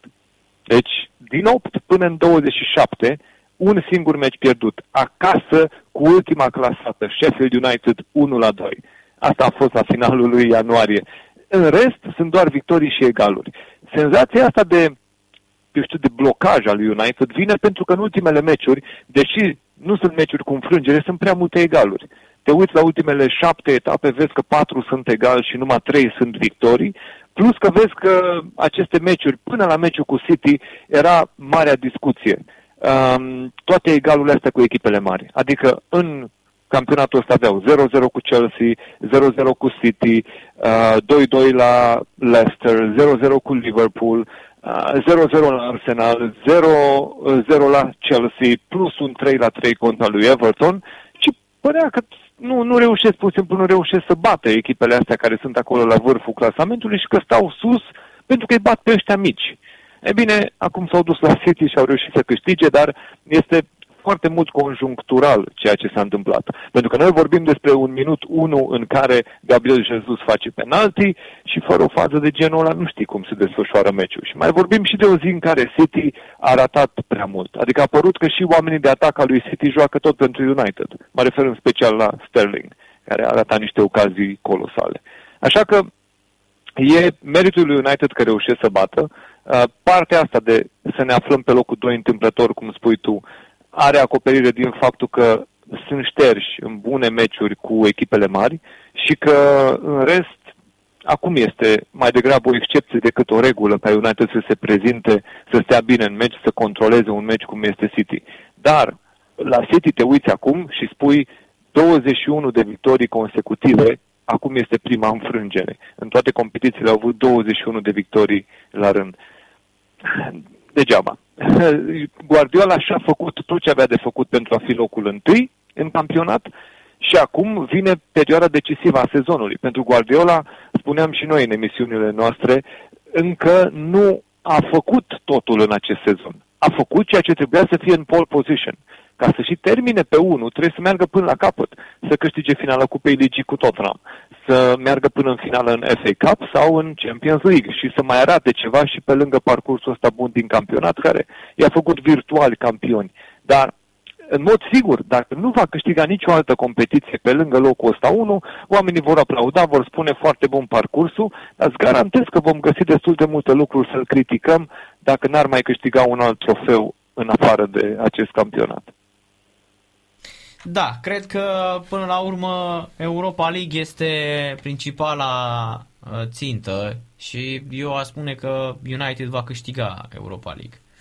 Uh, e, cumva ai văzut că atunci când nu câștigă Sevilla și nu e Sevilla, echipele engleze își stabilesc că ăsta este următorul obiectiv, Europa League, cele care ratează cam toate obiectivele. Pentru că, sincer, United, așa cum spui tu, da, ok, e neînvinsă, dar nu arată ca echipă de titlu, nu e echipă campioană, da? Nu, nu, nu este. Nu, nu este. este. pe mine nu mă sperie Man United. Exact. Mie îmi convine să, mie îmi convine să văd Manchester United în varianta asta în care vor să se convingă pe ei că sunt mai buni decât îi vedem noi că sunt. Uh, dacă ești fan al unei echipe rivale, îi lasă să se îmbete cu apă rece. Nu știu, să facă ce vor. Treaba lor. Ei ar trebui să înțeleagă că trebuie să se exprime la un nivel mai înalt. Este un pas înainte, dar nivelul de excelență de la Man United, când l-ai avut pe Sir Alex Ferguson, s-a plecat în 2013. Din momentul ăla au trecut totuși, suntem în 2021, au trecut atâția ani în care n-ai câștigat niciun titlu și cel mai aproape te-ai lăudat cu faptul că ajungi în Champions League sau că într-un sezon cu Mourinho ai terminat pe doi. Dar în anii ăștia te-ai uitat cum City îți ia fața fără niciun fel de emoție, Liverpool îți urcă în față și face niște sezoane fabuloase în fața ta și ai ajuns la nivelul în care să te bucuri că prinzi locul 4. Din păcate, ăsta este un nivel la care ajunsese Arsenal și înainte să plece Arsene Wenger. Adică marile campioane ale Angliei, Arsenal și United în perioada Premier League, n-ar fi trebuit să ajungă să se mulțumească cu locul 4, să spună, domnule, fotbalul de Champions League este un obiectiv excepțional. Este o consolare. Este o consolare. Și United trebuie să ajungă la un nivel mai sus, uh, să-i vedem anul viitor. Pentru că eu cred că sezonul ăsta atipic în care n-ai avut suporteri pe stadion a avantajat destul de multe echipe să fie în poziții surpriză. În momentul în care vei avea publicul în spate, vei avea atmosfera unui meci de fotbal propriu-zis, lucrurile se vor schimba puțin, eu sunt convins. Am înțeles. Uh, oricum, uh, Guardiola e în continuare pe val, uh, cu sau fără înfrângerea asta. Să-l vedem în seara asta cu Southampton. În Champions League cred că nu-și face emoții că echipa lui este în sferturi. În vreme ce Chelsea cu Thomas Tuchel arată foarte bine, e neînvinsă de când a venit Thomas Tuchel. Exact ce spuneam în campania Uh, de, de vară când îți spuneam, Călin, că în momentul de față lui Chelsea lipsește antrenor. Și uh, uite, nu vreau să spun că am avut dreptate, dar uh, cred că țin minte că și tu mi-ai dat mare toate și mi-ai spus că exact asta și este. Chelsea, în mod normal, păi, dacă ar fi exact. avut un Tuchel, probabil da. era acolo lângă City. Păi, nu știu, în primul rând ce ți-am spus în momentul în care a venit Tuchel. Uh, am discutat noi și îți povesteam că din păcate, pentru rivali, toată lumea ar trebui să spere că n-au găsit omul potrivit, pentru că lotul lui Chelsea are tot ce trebuie. Dacă a găsit și omul potrivit, care să știe ce are de făcut, aproape toate instrumentele sunt la îndemână. Ăștia nu pentru anul ăsta sunt periculoși. Anul ăsta te pot încurca dacă tu vrei să prinzi top 4 și eventual ei te scot în afara top 4. Pentru că e greu de crezut că Chelsea va mai rata obiectivul ăsta până la final. Ei sunt cu adevărat periculoși pentru anul viitor, că nu mai pornesc cu handicapul creat de șederea lui Lampard, când vor pleca de la zero cu toată lumea și ar putea să aibă un proiect mult mai bine pus la punct decât ceilalți, unde se simt niște nevoi de reconstrucție. Decât te uiți la City, te uiți la Liverpool și zici, totuși City are acum parcursul ăsta bun și pare o echipă solidă, dar încă are de reparat destul de multe lucruri din echipă. Atacul în continuare este un mare semn de întrebare. Cine va sta acolo? Aguero va fi un om care va trebui înlocuit. De Bruyne începe să ajungă și el la 30 de ani și te gândești, ok, randamentul lui va continua să fie la fel de înalt. City va avea câteva probleme de rezolvat, nu multe, dar Chelsea ar putea să aibă deja uh, stabilit scheletul după care să atace ce vor să facă anul viitor. Și cred că marea întrebare a verii ăsteia va fi dacă se mută Holland sau nu și dacă da, cine l-ar lua din Premier League. Pentru că dacă asta, va da lovitura asta, cu el, cineva... Da, asta vreau să te da. întreb. Tu unde crezi că se duce Erling Brad Haaland? Unde sunt bani mai mulți. în momentul de față da, așa, că nu cred că își mai face griji. Adică eu când zic unde sunt banii mai mulți, pornesc de la ideea că prea puțini vor avea în vara asta care vine. Uh, sunt puține echipe care vor putea să iasă cu sume mari pe piață, sunt puține echipe care își vor asuma riscuri de genul ăsta și cred că uh, vor exista limitări din partea multora. Așa că în luptă vor rămâne doar ceilalți. De multe ori un jucător nu ajunge neapărat unde și-a dorit să ajungă. Ajunge unde într-adevăr s-au potrivit lucrurile între negocierile care au avut loc înainte ca el să-și spună dorința. Da? Adică se aliniază, trebuie să alinieze mai multe lucruri ca tu să ajungi exact unde ți-ai dorit. Și ar putea ca vara asta să depindă mai mult de cum se potrivesc lucrurile decât cum uh, ar vrea el să ajungă, unde ar vrea să ajungă. Până la urmă, nici uh, Werner nu cred că a visat să joace sub comanda lui Lampard. Nu cred că despre asta era vorba. El mai degrabă ar fi vrut să ajungă la Liverpool. Dar acolo au început să intre factori economici în discuție. Salariul lui, pachetul financiar care ar uh, necesita aducerea lui, uh, rivalitatea pe care ar duce un lot cu ceilalți care sunt în linia de atac. Sunt destul de multe calcule care ar putea să-l influențeze pe el cu lucruri care nu sunt în controlul lui. Așa că de asta zic, unde vor fi bani, cine va ieși la licitație, a fi ok, dar dacă e să mă gândesc, de exemplu, la Man United, ei n-au mers să insiste pentru um, Sancho, pentru Jadon Sancho în vara asta. Nu-i văd, nu știu dacă se vor arunca uh, pe mari sume de bani. Pentru că, uite, știrea zilei este că United are în sfârșit și un director of football. După ani și ani de zile, după plecarea lui Alex Ferguson, în sfârșit Ed Woodward pleacă de la masa negocierilor pentru jucători. Nu mai are treabă șeful executiv al clubului cu aducerea de jucători, cu agenții, cu sumele de transfer, nu, nu, nu. Acolo este acum un om numit, este un om care de șapte ani a fost în club și a lucrat în echipa managerială, așa că acest John Murtock, care preia acum rolul, alături de Darren Fletcher, totuși fostul jucător al lui Man United, Darren Fletcher uh, este director tehnic în momentul de față și John Murtock va fi pur și simplu director of football, va conduce operațiunile de fotbal și va fi principalul suport pentru Ole Gunnar Solskjaer în, pe piața de transferuri în vară. Așa că se schimbă destul de multe și la United și nu cred că ăștia se vor arunca repede să aducem uh, cel mai mare nume de pe piață și să aruncăm 100 de milioane. Toate rapoartele contabile arată rău în momentul ăsta. Toată lumea e în roșu. nu știu cât își vor permite să, să iasă în afara modelului de business, în afară de cei care niciodată n-au ținut cont de un model de business, ci numai de modelul de a câștiga. Și aici mă refer la Abramovici, mă refer la familia arabă de la City, mă refer la Paris Saint-Germain sau ceva ce sunt în afara regulilor de business în fotbal. E, ăștia alții cred că vor calcula foarte atent ce se întâmplă la vară, pentru că, spun, sumele în roșu sunt de nivelul zecilor, dacă nu chiar sute de milioane și îmi vine greu să cred că se vor arunca mulți bani în vară pe piață. Am înțeles, dar Leicester City unde? În ce categorie intră?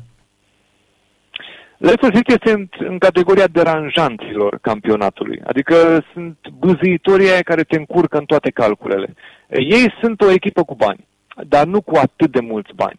Uh, familia care patronează City, sigur este familia patronului răposat în accidentul de elicopter, uh, ei în continuare țin clubul, uh, este de fapt o investiție de familie și duc mai departe, eu știu, moștenirea tatălui, Vihai, Vishai, cel care a decedat în accidentul de elicopter. E bine, ei sunt o familie de multimiliardari în lire sterline. Deci, um, King Power, Stadium, așa cum îl știm noi de la Leicester City, este firma Duty Free Monopol în Thailanda.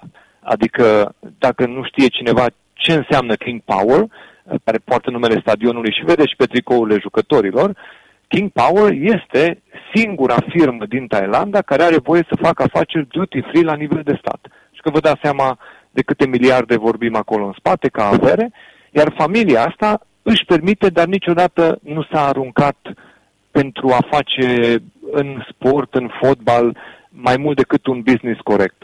Adică au investit, au susținut, totuși au creat inclusiv un teren de antrenament, o bază de peste 100 de milioane a fost creată pentru Leicester City. Deci se fac investiții în infrastructură. Dar, după cum ați văzut, nu sunt oamenii care să meargă să dea 100 de milioane pe un jucător. Sunt oamenii care cumpără jucători de 20-30 de milioane și îi vând cu 60, 70, 80, 90, dacă cineva insistă pentru ei.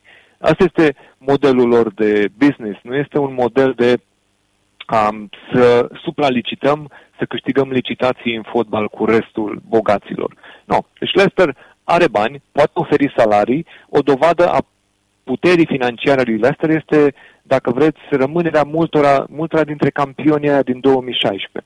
Um, totuși, a rămas Vardy, au rămas destui de mulți oameni care au câștigat acel titlu, au pierdut doar uh, prin plecarea lui Kante, a fost vândut atunci după titlul la uh, Chelsea și mai apoi au mai plecat câțiva jucători pe sume foarte mari. Asta trebuie să spun că Leicester nu duce lipsă de bani.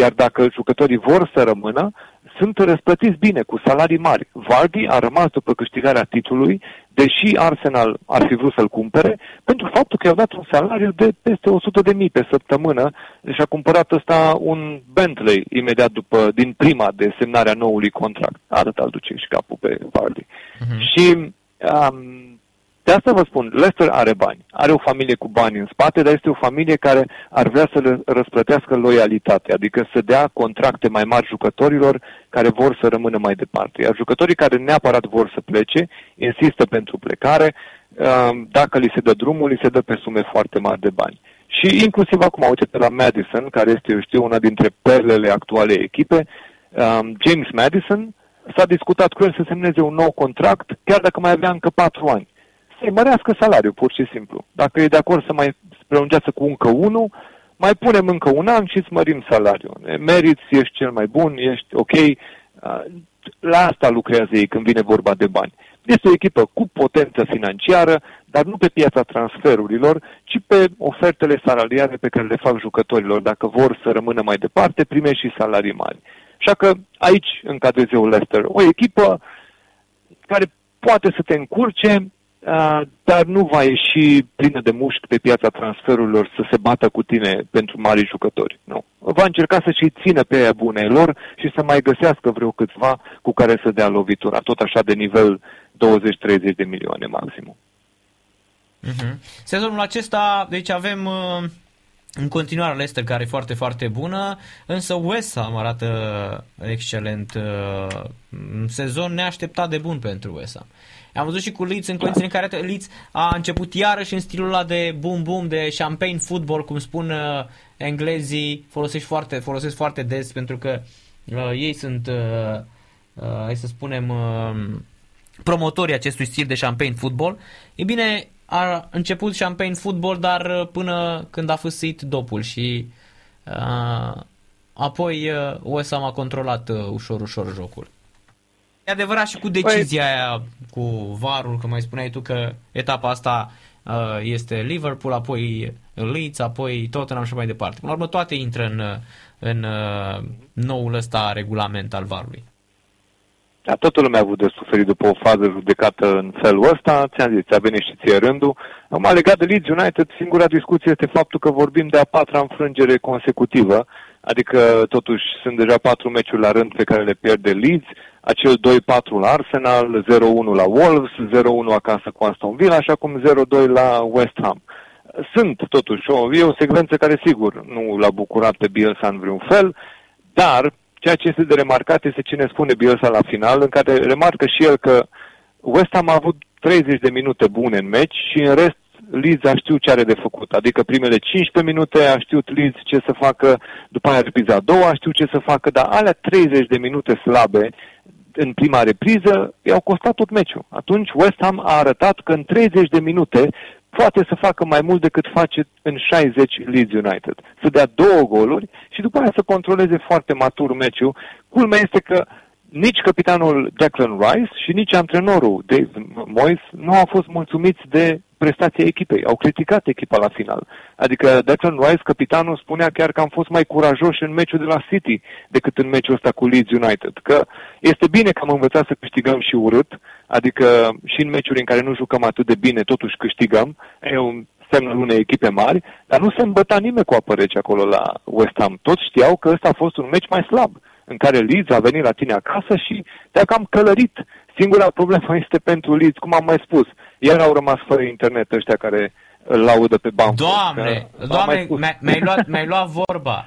Doamne, a fost catastrofal, a ratat din toate pozițiile posibile, a fost exact ăsta, dacă vorba ta, ați rămas fără internet, fraților. Dacă v-ați uitat la meciul ăsta, ați văzut cine este de fapt Bamford. Este ratangiul suprem și poate atunci vă explicați de ce între un fotbalist cu experiență, uh, cum este Bamford, și cu unul foarte tânăr, care rupea norii prin Championship, Tammy Abraham, a fost ales ultimul de către Chelsea. Că oamenii nu sunt proști, da? A fost no, incredibil de slab a fost. Bamford poate să nu fie un fotbalist catastrofă, dar niciun caz nu poate cineva să ne explice cât de mare fotbalist este. Cum am zis, da? E un jucător care, într-o astfel de formulă lui Bielsa, dacă pui un atacant mai bun, are dublu de goluri față de Bamford. Pentru că asta e singura discuție în momentul de față. Că el ține locul unui jucător care chiar ar putea să fie un atacant foarte bun. E, sigur, dacă Leeds nu a cumpărat pe altcineva, Bielsa are încredere în el, asta e, merge și moare pe mâna lui. Acum, n-ai ce să-i spui dar uh, se văd limitele lui, se văd atât de mult de ce este un jucător plafonat. Eu zâmbeam când auzeam că Bamford e în discuție pentru Naționala Angliei la Euro și povești de genul ăsta, bă, fraților, dar stați, liniștiți, sunt Anglia are niște fotbaliști fabuloși în momentul ăsta. Noi discutăm de Bamford. E doar un jucător care, pentru că are o întreagă echipă ce construiește pentru el, face mai mult decât ar fi visat toată viața lui să facă. Dar în momentul în care uh, îi dai ocazia să arate limitele, nu se ascunde, ți le arată, își arată limitele. Asta a fost unul din meciurile în care se vezi foarte clar lucruri pe care Bamford nu le stăpânește la nivel elementar, că nu știe exact cum să gestioneze faze. Lipsă de inspirație și limite evidente. Așa că asta spunea și Bielsa. Doar uh, într-un meci nu poți să ignori faptul că 30 de minute ai jucat prost. În alea 30 de minute se pot întâmpla foarte multe lucruri nasol. Și asta este ce a pățit Leeds. În alea 30 de minute, nu numai că a luat două goluri, putea să le ia și pe al treilea, adică au fost chiar minute dezastruoase pentru Leeds când s-a aruncat West Ham pe ei. Marea problemă a lui Bielsa trebuie să rămână asta, fazele fixe. În continuare nu reușesc să stea ca lumea la faze fixe. Deja când vezi echipe cu statură mare când, în, în adversarii lor, când vezi din ăștia periculoși la jocurile aeriene, adică să reușească foarte bine să câștige dueluri, deja te temi pentru Leeds. Ăștia vor lua gol aici, în meciul ăsta. Când te gândești la 1, 2, 3 din ăștia tancuri cu adevărat în campionat, auleu, aici o viață grea Leeds. Pentru că tot ce trebuie este să fie unul care centrează bine și să fie ăia în careu, pentru că mereu Leeds United pare că e Bambi pe gheață în momentul în care trebuie să apere faze fixe cu adversari puternici.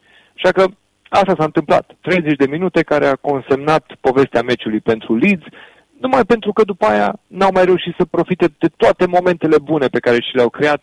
Leeds n-a reușit nici măcar să aducă un gol, dar apoi să își dea șanse la egalare. Da, din păcate foarte multe ratări lui Bamford și dacă ți amintești în prima repriză, uh, la o fază din offside, reușește o execuție cu stângul la colțul scurt incredibilă. Ce spunea despre oportunismul lui, că practic uneori atinge uh, întâmplător cumva mingea. Deci nu este o știință, se vede clar, cum era și la Inzaghi. Ții minte ce goluri dădea Inzaghi. Spunea și Ancelotti în uh, cartea sa, spuneau și toți mari antrenori care l-au antrenat pe, l-au pregătit pe și Capello, uh, spuneau despre Inzaghi că nu, nu li se părea vreodată că ar fi un fotbalist care să stăpânească uh, arta balonului. Dar totuși, cumva, acolo unde era mingea, se lovea cumva de ei și intra în poartă. Exact nivel, acolo este și Bamford. Aduți aminte în meciul cu West Ham, când ea, că ți-am, ți-am și scris în momentul ăla, uh, fază de offside, la limită e cei drept, dar offside, fără discuție.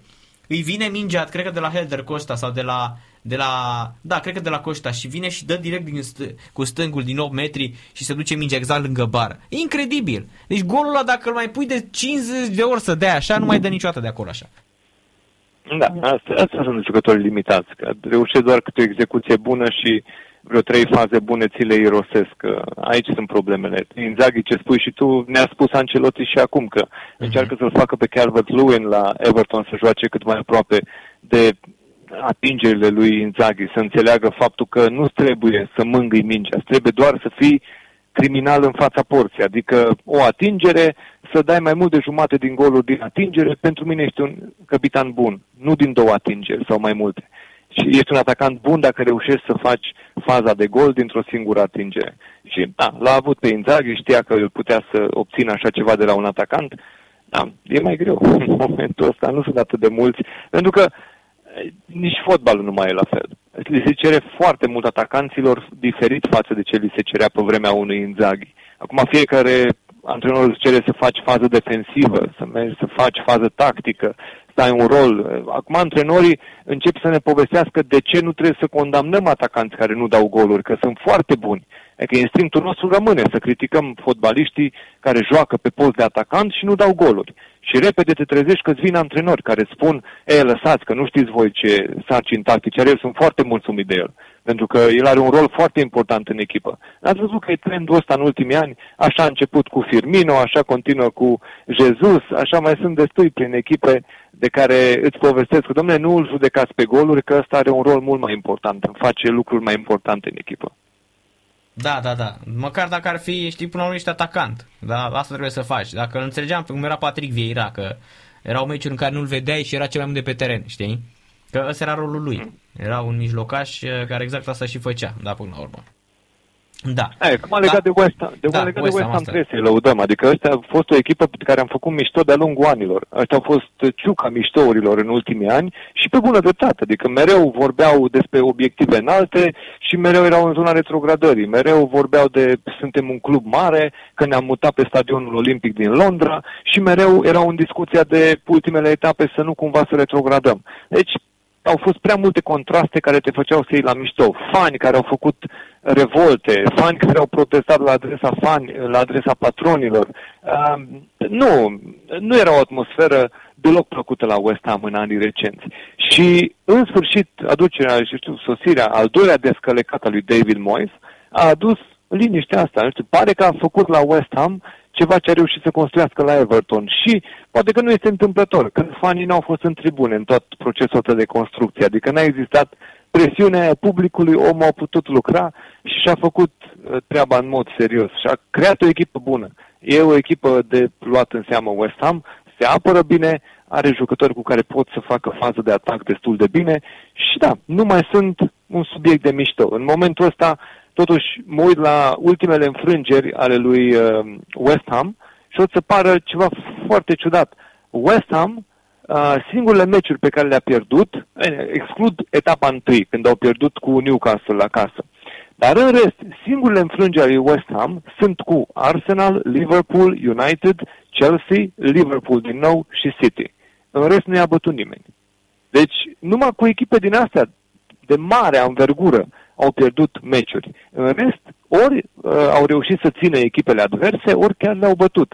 În condițiile astea, West Ham a făcut un pas mare. Adică uh, au, au de ce să creadă că ar avea o oarecare șansă să spere la locuri europene până la final. Să nu se taie, că mm-hmm. totuși au mai rămas etapele astea de final când de obicei uh, echipele care se văd cu saci în căruță o lasă mai moale. Exact. Este urmărit în continuare. Se gândesc deja la vacanța de vară. Da, și jucătorii știu, gata, nu mai avem pericolul retrogradării, n-are niciunul probabil vreo primă pentru cupe europene, dar au o grămadă de sancțiuni în cazul în care a retrogradat, contracte care pică la procente, salarii care se înjumătățesc sau cine știe ce alte clauze mai au prin contracte. Acolo sunt adevărate pericole pe care le simt jucătorii. Dar în rest, cupe europene, nici nu vreau să știu dacă ar fi avut ceva în organigramă West Ham pentru a ajunge în cupele europene anul ăsta. Dar cu siguranță vor, fi, vor încerca să-i motiveze pentru finalul de sezon, pentru că poziția lor este foarte bună. O să ne uităm să vedem dacă o țin serios până la capăt. Uh-huh, uh-huh. Everton, în schimb, una caldă, una rece, a bătut Chelsea, spuneai mai devreme. Everton, oricum, peste Liverpool sezonul ăsta și probabil pentru ei, cred că asta este și mai realizare, să fie peste Liverpool. Are Liverpool e din ce în ce mai debusolată, e cât se poate de, să zic, de neînțeles echipa lui Jurgen Klopp. Noi amintind că Jurgen Klopp an de an, cu excepția sezonului trecut când a luat titlul, are momente în care cade pur și simplu. Sunt câteva elemente pe care trebuie să le discutăm aici. În primul rând a venit știrea plecării lui Joachim Löw. După turneul final va renunța la Naționala Germaniei uh-huh. și imediat au început să apară întrebările despre Klopp, că dacă tot e într-un moment prost la, la Liverpool, dacă ar fi tentat de națională. Uh, s-a lămurit că nu. Klopp a spus-o cu subiect și predicat, îl interesează cei trei ani de contract cu Liverpool, mai are încă trei ani, uh, mereu când semnez mă gândesc să-mi duc până la capăt angajamentul, asta este prioritatea mea, așa că nu discută despre Naționala Germaniei în momentul ăsta, ci numai de ce are de făcut la Liverpool. Um, ce mai este de spus este că nici de la Dortmund n-a plecat la final de contract. A plecat când lucrurile au intrat într-o vrie grosolană și n-a mai știut cum să scoată de acolo și efectiv a lăsat echipa în momentul ăla. Considerat că altcineva are șanse mai bune să întoarcă direcția în care mergea echipa. Așa că e un moment nasol. Eu înțeleg, dar să știi că între Liverpool și Everton, eu tot n-aș vrea să fiu fanul lui Everton în momentul ăsta.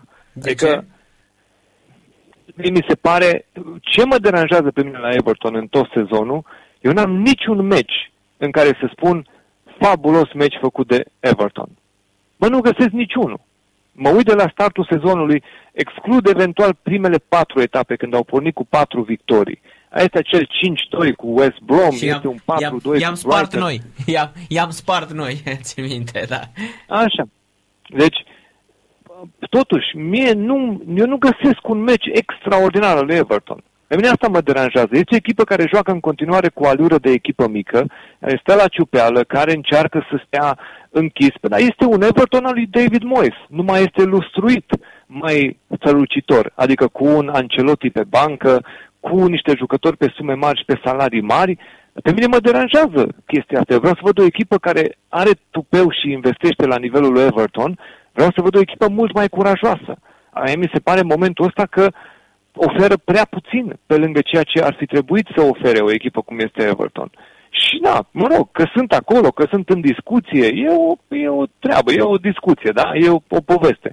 Dar mie mi se pare că ei trebuiau să fie într-o situație mult mai bună mi se pare că un nume ca Ancelotti și un lot și salarii cum sunt la Everton trebuie să-ți dea mai mult. Mai mult fotbal, mai mult uh, ambiție și în momentul ăsta mi se pare, englezii ar spune just a glorified Newcastle.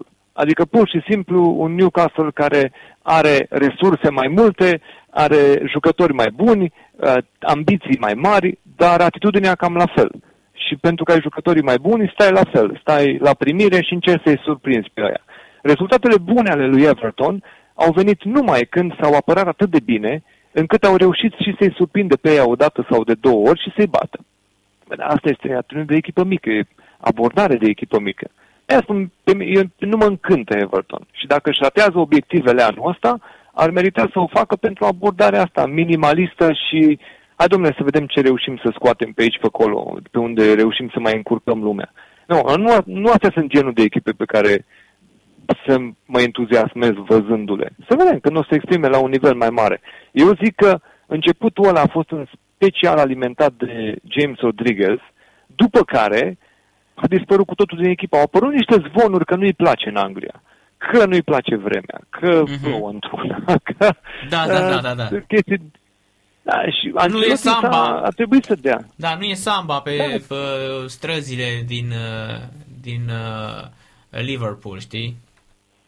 No, el, Ancelotti aș și venit și a, s-a adresat asupra subiectului și a zis, domnule, sunt în eu vorbesc mereu cu James Rodriguez, este foarte mulțumit, e un jucător care e bucuros că e aici la noi, dar bine, și ce ar fi trebuit să spună. Adică ne așteptam vreodată să vină să zică, da, într-adevăr, se simte groaznic, nu mai știe cum să scape de aici și o să discutăm cu el să vedem ce să facem. Uh-huh. Da, dacă îl prindeai... Un manager să...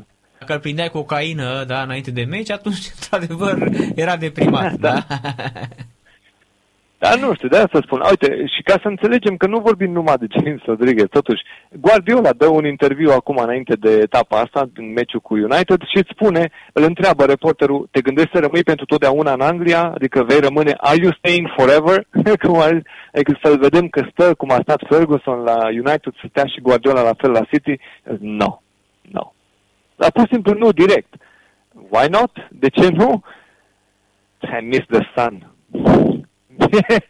Mi-e dor de da, soare. Da, da, deci nu, nu, nu e, nu asta se vede atât de mult. Știi cum e da, asta? Oamenii latini care s-au obișnuit, da. sigur, duc greu, duc greu ani de zile prin da. clima da. asta britanică. Dar știi cum e asta, e, Călin? Cum e asta, Călin? Cu toate femeile și toți bărbații ipocriți care în perioada asta 1-9 martie, primăvară frumoasă, ziua bărbatului. E astăzi când a nins în toată zona de sud a României și ninge și e urât, nimeni nu mai spune mă primăvară frumoasă. Așa și ăsta ai mis de sun, știi? Fix odată, așa, după 433 de zile fără soare și amintește și bă, mi-e dor de soare, dar banii sunt buni. Salariul e fabulos. Da. Nu, sigur, Guardiola nu este în locul în care a visat să fie, nu este în locul de vis pentru el. Este în locul cel mai bun al lui, Atador. Este în cel mai bun loc în care putea să fie în momentul ăsta în carieră, unde sunt bani, unde poate să facă tot ce are de făcut și dacă se uită la ce alte opțiuni care mai sunt la nivel continental, eu zic că de asta a tot stat în cumpănă și cu semnarea noului contract, pe care l-a semnat numai în toamnă anul trecut.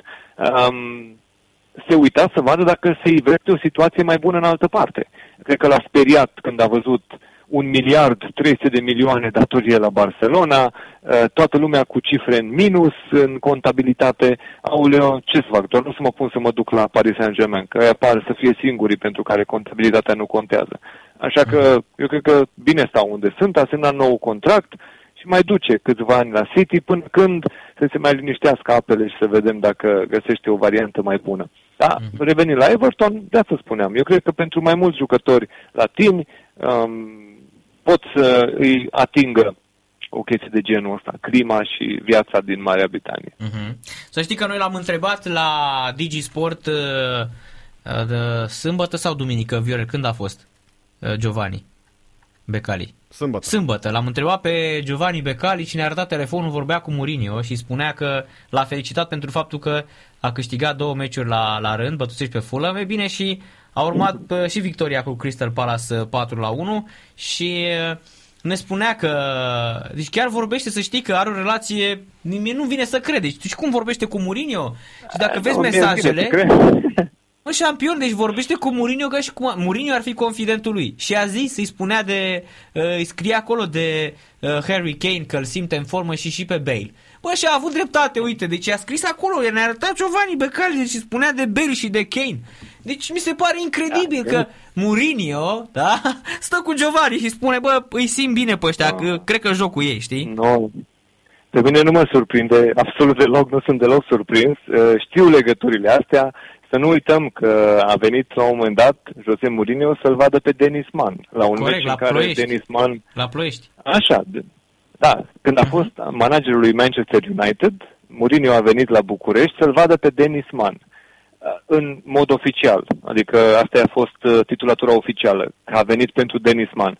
Ceea ce nu s-a prezentat foarte mult este faptul că Denis Mann a fost rezervă. Cred că era contra, nu? Antrenorul da, național da, de atunci. Da, contra era, da. Așa, a fost, a fost în o rezervă Denis Mann. A intrat pentru 60 ceva. Man, așa, pe când a intrat Man, Mourinho se ridicase, a plecat. și plecase de pe stadion. A plecat acasă, da. Știi, Așa, știrile au fost prezentate tot că pentru Denis Man a venit.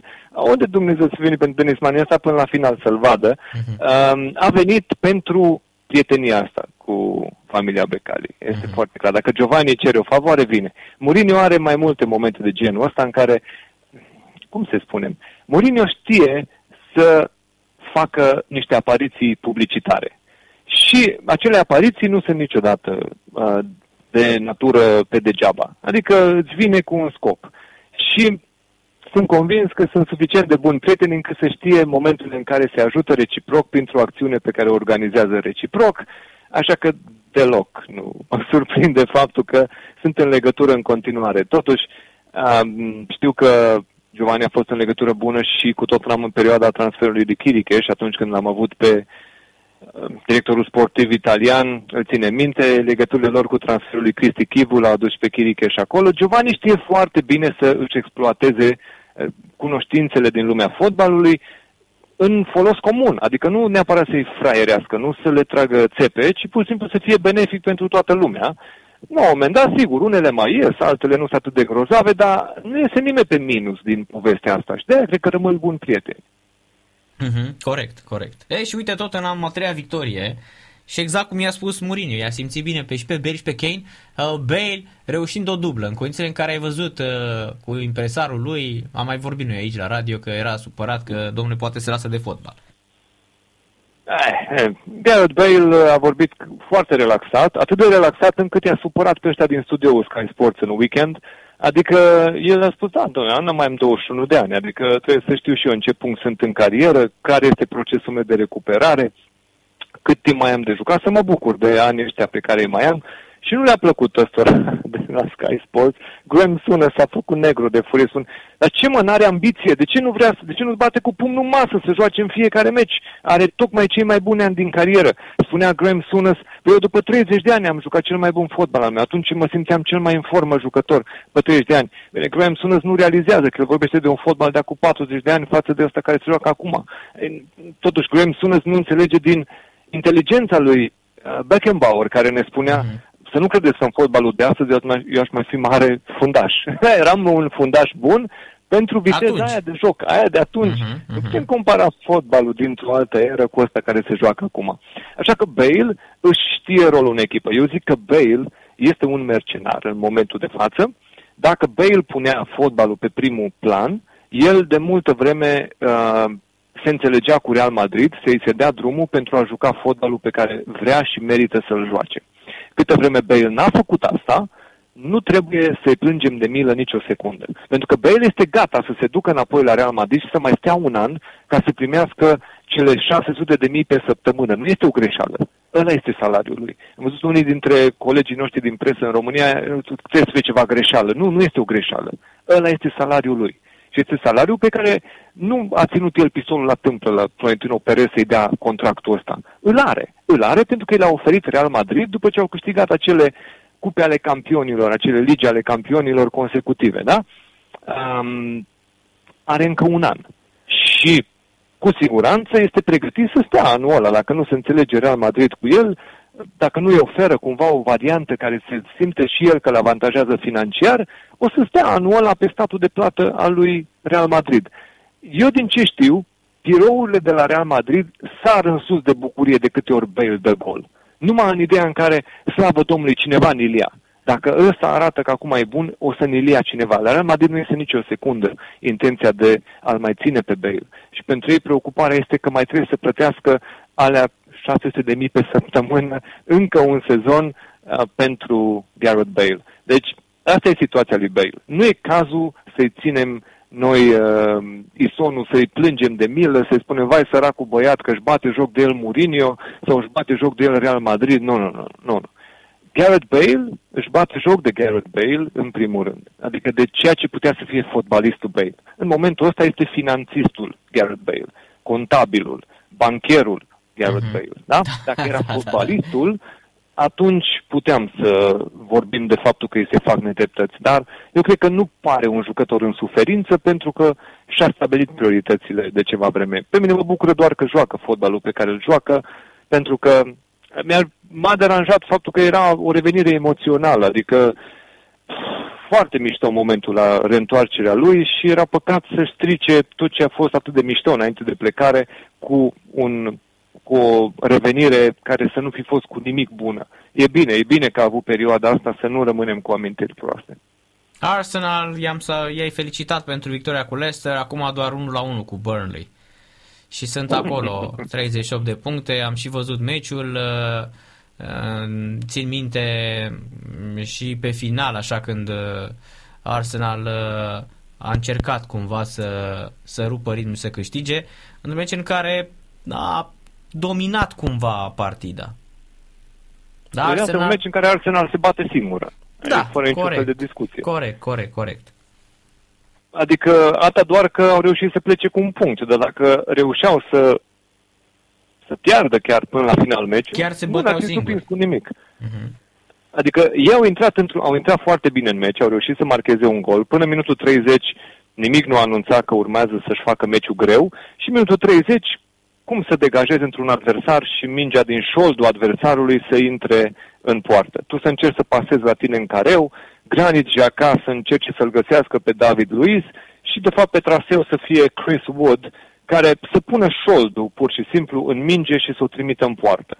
Dacă îmi faci o chestie de genul ăsta, Arteta a spus la finalul meciului, eu le cer să jucăm așa. Adică parte de vină și-a asumat-o el, el cere echipei să plece cu mingea la picior, dar, spunea, avem sarcini de care trebuie să ținem cont. Adică joci așa, dar cred că sunt niște scenarii în care altfel ar fi trebuit să abordez faza. Ori Jaca s-a crezut, s-a crezut un jucător mai tehnic decât este el de fapt.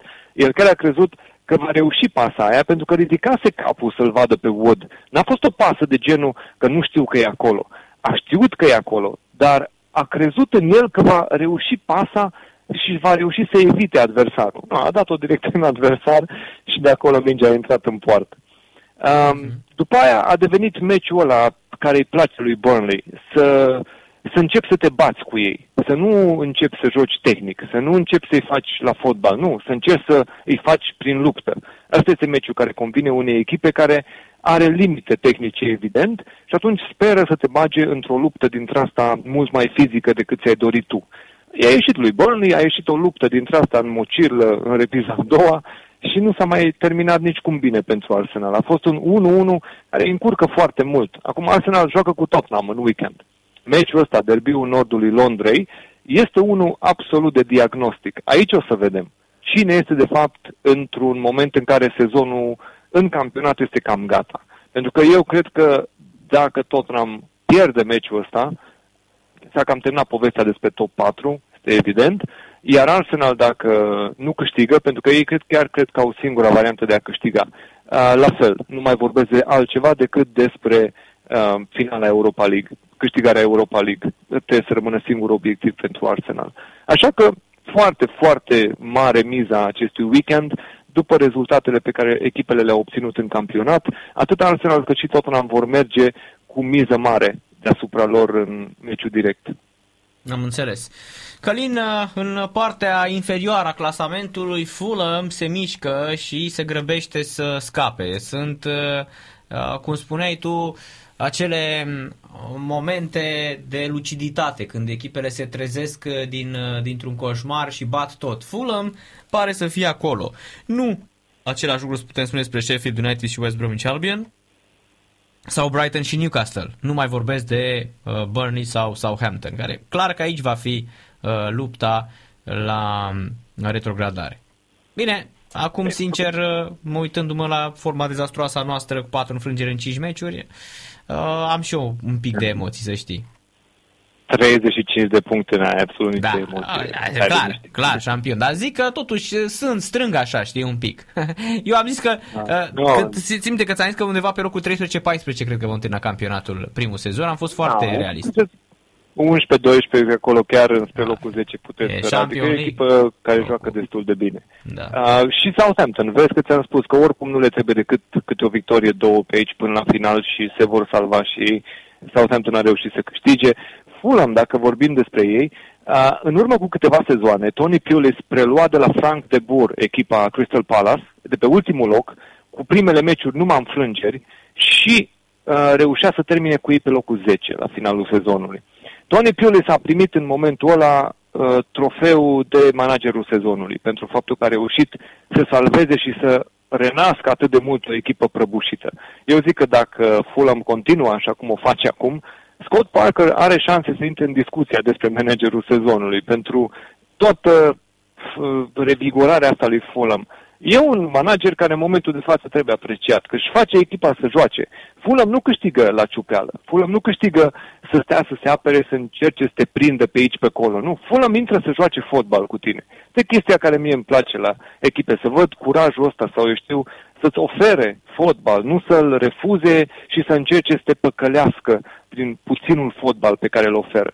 Așa că Fulham mi-am lăudat și în edițiile trecute când am discutat, îi laud în continuare. Este o echipă care, pentru fotbalul pe care îl oferă, merita mai mult să pună presiune pe ceilalți care joacă mai puțin. Eu am tot pomenit aici Newcastle sau Crystal Palace. Acum Newcastle este acolo. Pe Newcastle începe să-i prindă uh, trepidația asta retrogradării. Pentru că cazul lui Newcastle, eu zic că lucrurile sunt destul de grave. Am vorbit despre episodul de indisciplină de la antrenament, um, pur și simplu momentul în care Matt Ritchie era să sară la bătaie cu managerul lui Steve Bruce.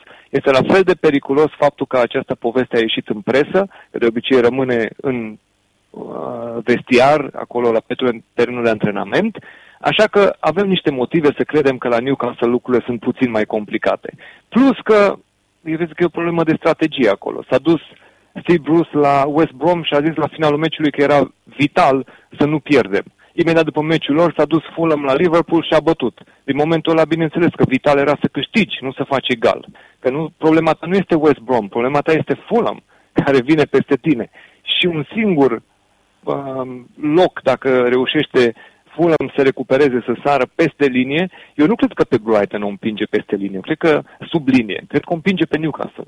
Brighton este o echipă care oferă mult fotbal, dar este absolut într-un scenariu SF. Adică la ei se întâmplă toate nefăcutele, adică uh, iau gol în minutul 95, uh, ratează două penaltiuri cu șuturi în bară, uh, le scoate arbitru mingea din poartă. Acum joacă iar mai bine decât Leicester și iau un gol de 1 la 2, iar în minutul 87 după un corner când mingea îi pică în cap unui adversar. Deci Brighton joacă fotbal, dar sunt loviți niște ghinioane fantastice. Mie echipele astea mi inspiră încredere. Îmi vine să mă încred în echipe de genul ăsta care oferă atât de mult fotbal. Și am mari dubii legate de ăștia care stau la ciupeală și încearcă să obțină mai mult cu fotbalul mic. Uh-huh. Cu Newcastle, cu Crystal Palace sau chiar și Burnley în destule momente joacă la fel. Da, așa că asta e situația de la subsolul clasamentului. Cred că, sigur, West Brom, Sheffield United au terminat povestea, în vreme ce Fulham merită să îi înghesuie pe ăștia. Merită pentru curajul fotbalului pe care l-au arătat, merită să le dea emoții, pentru că toți au stat liniștiți că nu mai sare nimeni de sub linie. E bine că a apărut măcar un nume ca să avem interes și în zona retrogradării până la final. Mm-hmm. Deci o să fie o adevărată nebunie pe final cu retrogradarea. Dacă, evident, încep să bată și astea, că dacă West Bromwich Albion și cu Sheffield United rămân la fel, atunci o să fie luptă în vreo 3 pentru ultimul loc. Știi ce e mișto? Faptul că în ultima etapă, dacă te uiți la programare, o să vezi meciul Fulham-Newcastle. Da, Aia, ăla poate fi care Televiziu... pe care, da. Da, televiziunile pur și simplu deja uh, își freacă mâinile că poate, poate, ăla este chiar un meci de deciderea retrogradării. Mm-hmm. În mhm. ultima etapă, când, sigur, nu mai sunt atât de multe mize, dar ar dacă e să te gândești la un scenariu și pentru zona de subsol, îți dorești să ai măcar un meci dintre ăsta capital care decide după 90 de minute soarta unei echipe și a celelalte. Și în ultima etapă este chiar Fulham cu Newcastle și până acolo ar trebui Steve Bruce să nu depindă de ultima etapă, că putea să fie complicat. Uh-huh. Bine, Călin, mulțumim mult de tot pentru, pentru ora de Premier League. Urmează City cu Southampton, care probabil mâine va fi deja analizat pe fotbal englez pe canalul vostru de YouTube al tău și al lui Andy Stănescu. Da, invităm în continuare pe oameni să ne găsească. Pe YouTube e suficient dacă scrieți fotbal englez o să găsiți emisiuni de Premier League cu declarații ale managerilor. După fiecare etapă analizăm fiecare meci și înainte de fiecare etapă discutăm uh-huh. despre Fantasy Premier League. Cei care sunt interesați ne pot urmări sfaturile. Apropo, sfaturile astea le dă numărul 1 în România la Fantasy Premier League. Eu sunt numărul 1 la România în Fantasy Premier League. Este ceva fabulos cu care wow. n-am crezut că o să, că o să ne uh, întâlnim cu așa ceva, dar chiar s-a nimerit foarte mișto. În primul sezon în care lansăm emisiunea, uh-huh. sunt de 8, de 8 etape locul întâi în România la Fantasy Premier League. Este, așa că invit pe oamenii care sunt apropiați uh, și jocului Fantasy Premier League să ne urmărească pe fotbalengles.ro, ne găsiți canalul pe YouTube. Champion League, într-adevăr. Uh, asta înseamnă că poți câștiga ceva dacă ești pe locul 1 la finalul uh, anul sezonului? În România nu știu. Pe România nu știu, dar la nivel mondial, da. La nivel mondial sunt premii. Păi înainte de etapa asta am fost pe locul 137 mondial între 8 milioane de echipe. Deci, nu știu dacă... Nu știu dacă pot forța înspre locul întâi, dar în orice caz sunt acolo. Deci o clasare fabuloasă. Aproape că pot să cred că niciun sezon de, de acum încolo nu să mai fie la fel de bun ca ăsta. Este ceva nirvana să trăiești așa ceva. Da, da, da. Să fii pe primul dar... loc în România și 137 la nivel mondial în Fantasy Premier League la 8 milioane de useri e fabulos. Da, da, așa că, da să zic, cea mai bună reclamă pentru canalul nostru, vă dau niște sfaturi, oameni care au reușit să ajungă și sus, da? Adică am mai spus-o noi și pe canalul nostru, cel puțin să nu primești sfaturi despre femei de la bărbați virgini. Așa că noi încercăm să da. avem și rezultate, nu numai să dăm sfaturi. Am înțeles. Mulțumim mult, Călin. Seară plăcută și, și uh, vizionare plăcută atât în uh, Premier League cât și în UEFA Champions League, că joacă și Liverpool în seara asta. Seară bună, salutare! Numai bine! A fost ora de Premier League, luăm și noi o scurtă pauză și revenim. În câteva secunde revenim. Stați, stați, stați aproape, nu, nu plecați de lângă radio, că nu ceva cu voi. Sport Total FM. Mai mult decât fotbal.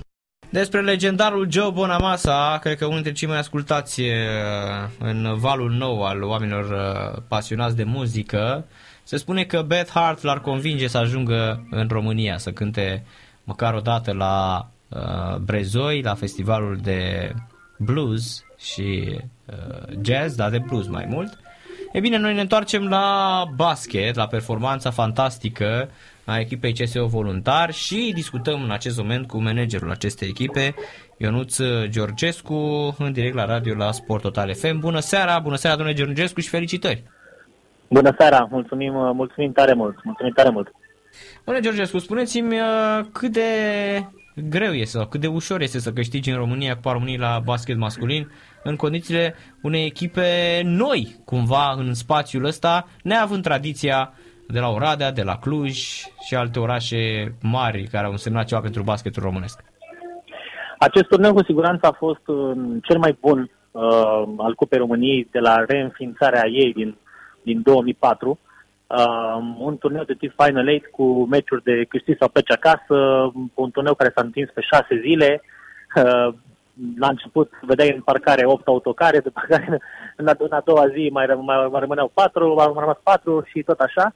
Uh, meciurile au fost uh, foarte, foarte bune, niveluri foarte ridicat, spectaculoase. În prima zi Uh, am avut parte de confruntări cu prelungiri, uh, meci decis în, uh, în ultima fază, cum a fost uh, victoria noastră cu, uh, cu Piteștiul. A doua zi a continuat în aceeași, în aceeași notă.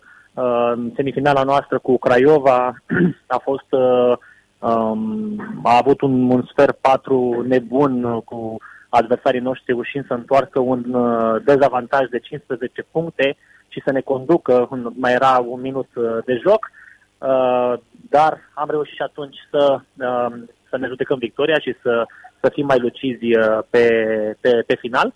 Uh, iar finala, ce să spun despre finală, uh, am început catastrofal, nemarcând niciun coș în primul sfert, ceea ce nu s-a întâmplat niciodată în basketul românesc la nivel de seniori. Asta spuneam, era punct într-un sfert. 0-16, părea că va fi un dezastru pentru voi. Și a continuat cu încă două minute uh, fără, fără, fără coș marcat în setul al doilea, astfel că am început meciul, am ajuns și noi la meci, la 0-18. Dar uh-huh. uh, faptul că am crezut, faptul că ne-am dat seama că este o altă provocare pe care uh, o avem în față și că sunt lucruri care țin de destin.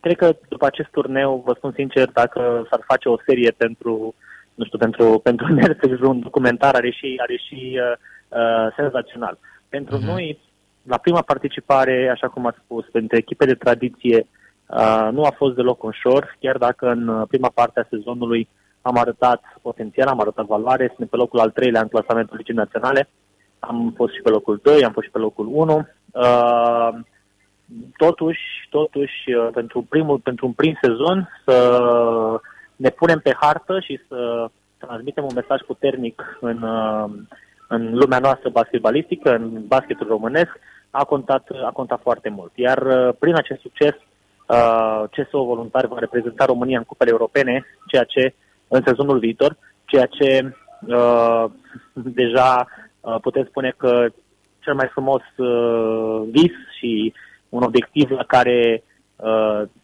ne gândeam, fără să-l punem pe hârtie, uh, a, fost, a fost atins. Uh-huh. Practic uh, putem spune uh, că în acest, uh, în acest în următorul sezon veți juca în FIBA Eurocup, nu? Exact, în FIBA Europe Cup. Europe da. Cup. Uh-huh. Dacă tot a apărut uh, și spuneați pe Netflix, păi să se facă și The First Dance după The Last Dance, cam așa sună, da? Uh, da, celebrul, da. Celebra, celebrul sezon 1998 al lui Bulls, ultimul sezon în care toți credeau că Jordan e, e gata, e bine să facem The First Dance cu voluntari care câștigă Cupa României, nu? în, în premieră și nu ne oprim aici. Adică putem să mai punem niște episoade, dar acestea trei din uh, Final Eight-ul cupei au fost, uh, au avut uh, dramă, au avut suspans, au avut tensiune. Glumeam cu colegii și spuneam că dacă nici după turneul acesta nu putem să semnăm cu nu știu, o farmacie, ceva, să, o companie de, de medicamente, nu ce nu mai să dăm niciodată. Uh-huh. Dar uh, lăsând, lăsând mai departe, uh, efortul jucătorilor a fost unul senzațional. Uh, de la primul până la ultimul, jucătorii români au contat enorm de mult, uh, de la veteranul Vlad, Vlad Moldoveanu uh, până la tinerii uh, Marc Badiu și Tudor Gârbea. Badiu a fost MVP-ul finalei uh, la 20 de ani, a fost omul care ne-a dat aer cu um, primele coșuri ale partidei și alte acțiuni uh, decisive în momente, în momente, momente importante. Uh-huh. Um, contribuția a fost una, una fantastică din partea tuturor. Este greu uh, să ajungi la asemenea performanță într-un timp atât de scurt în România? Eu am mai trecut prin uh, experiențe asemănătoare. Uh, acum doi ani uh, mergeam la Sibiu, am semnat cu Sibiul, am uh, reușit să, să obținem primul trofeu, uh, Cupa României și prima finală după 20 de ani de pauză pentru CSU Sibiu, uh, tot în sala de la Cluj, însă atunci, față de acum, uh, spectatorii puteau veni la meciuri, iar noi de la Sibiu am avut 1200 de fani care ne-au purtat spre, spre victorie. Um, sunt uh, proiecte care Proiectul CSO Voluntare a început acum 10 ani.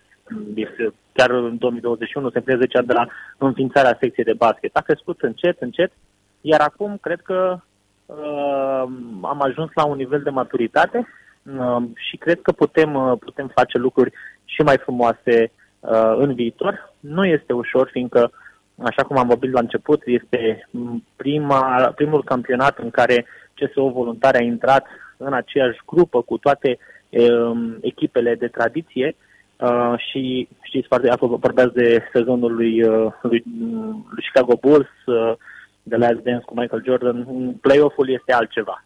Până la playoff mă aștept să creștem ca experiență, um, să avem o chimie mai bună, să avem o maturitate în joc pentru a nu permite um, momente de blackout, așa cum am uh-huh. arătat la acest, la acest turneu, însă cred că avem ce este cel mai important, și anume caracterul, fiindcă fără caracter nu am fi reușit să obținem niciun rezultat la Cupa României.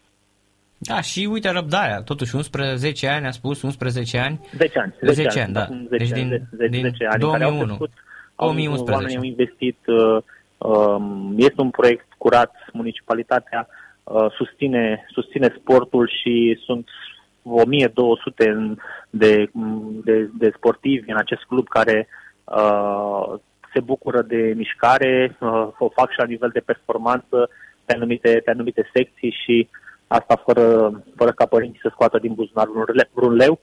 Uh, iar în zilele noastre, când mai vorbim și de bule, vorbim și de teste, uh, COVID și așa mai departe, e, nu, este, nu este de dat la o parte um, efortul care se face. Însă uh, asta se întâmplă atunci când vezi în sport un, un susținător al sistemelor de educație și de sănătate, fiindcă, până la urmă, misiunea noastră, ca și club, și aici pot vorbi și de echipa de basket, este aceea de a, uh, de a fi uh, un produs uh, utilizat de cei care ne urmăresc, atât în mediul digital, cât, ok, acum mai greu în offline, la sală sau așa, în fiecare zi. Nu vrem să existăm doar în zile de meci, fiindcă în zilele de meci nu poți controla rezultatul, ai pierdut sau ai uh-huh. câștigat. Dar uh-huh. ce faci în restul timpului, ce faci pentru copii și juniori, uh, programe de mentorship, programe de uh, dezvoltare, dezvoltare personală.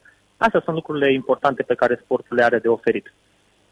Da, foarte interesantă și mi se pare că se poate de uh, curată gândirea asta și repet, cred că răbdarea este uh, factorul uh, principal. Dacă ar exista răbdare în toată societatea și mai ales în sportul, uh, în sportul românesc, cu siguranță rezultatele s-ar vedea. Iată cum s-a și văzut. Practic, iată, 10 ani uh, nu sunt mulți pentru, pentru asemenea performanță. 10 ani de secție de basket și 15, 15 ani de, de club pentru uh-huh. club. Dar secție de basket are, are 10 ani. Da. da. Uh, au trecut mulți ani și de când o echipă din Sud uh, a pus până pe trofeul ăsta, cred că 2012 Piteștiul a fost uh, da.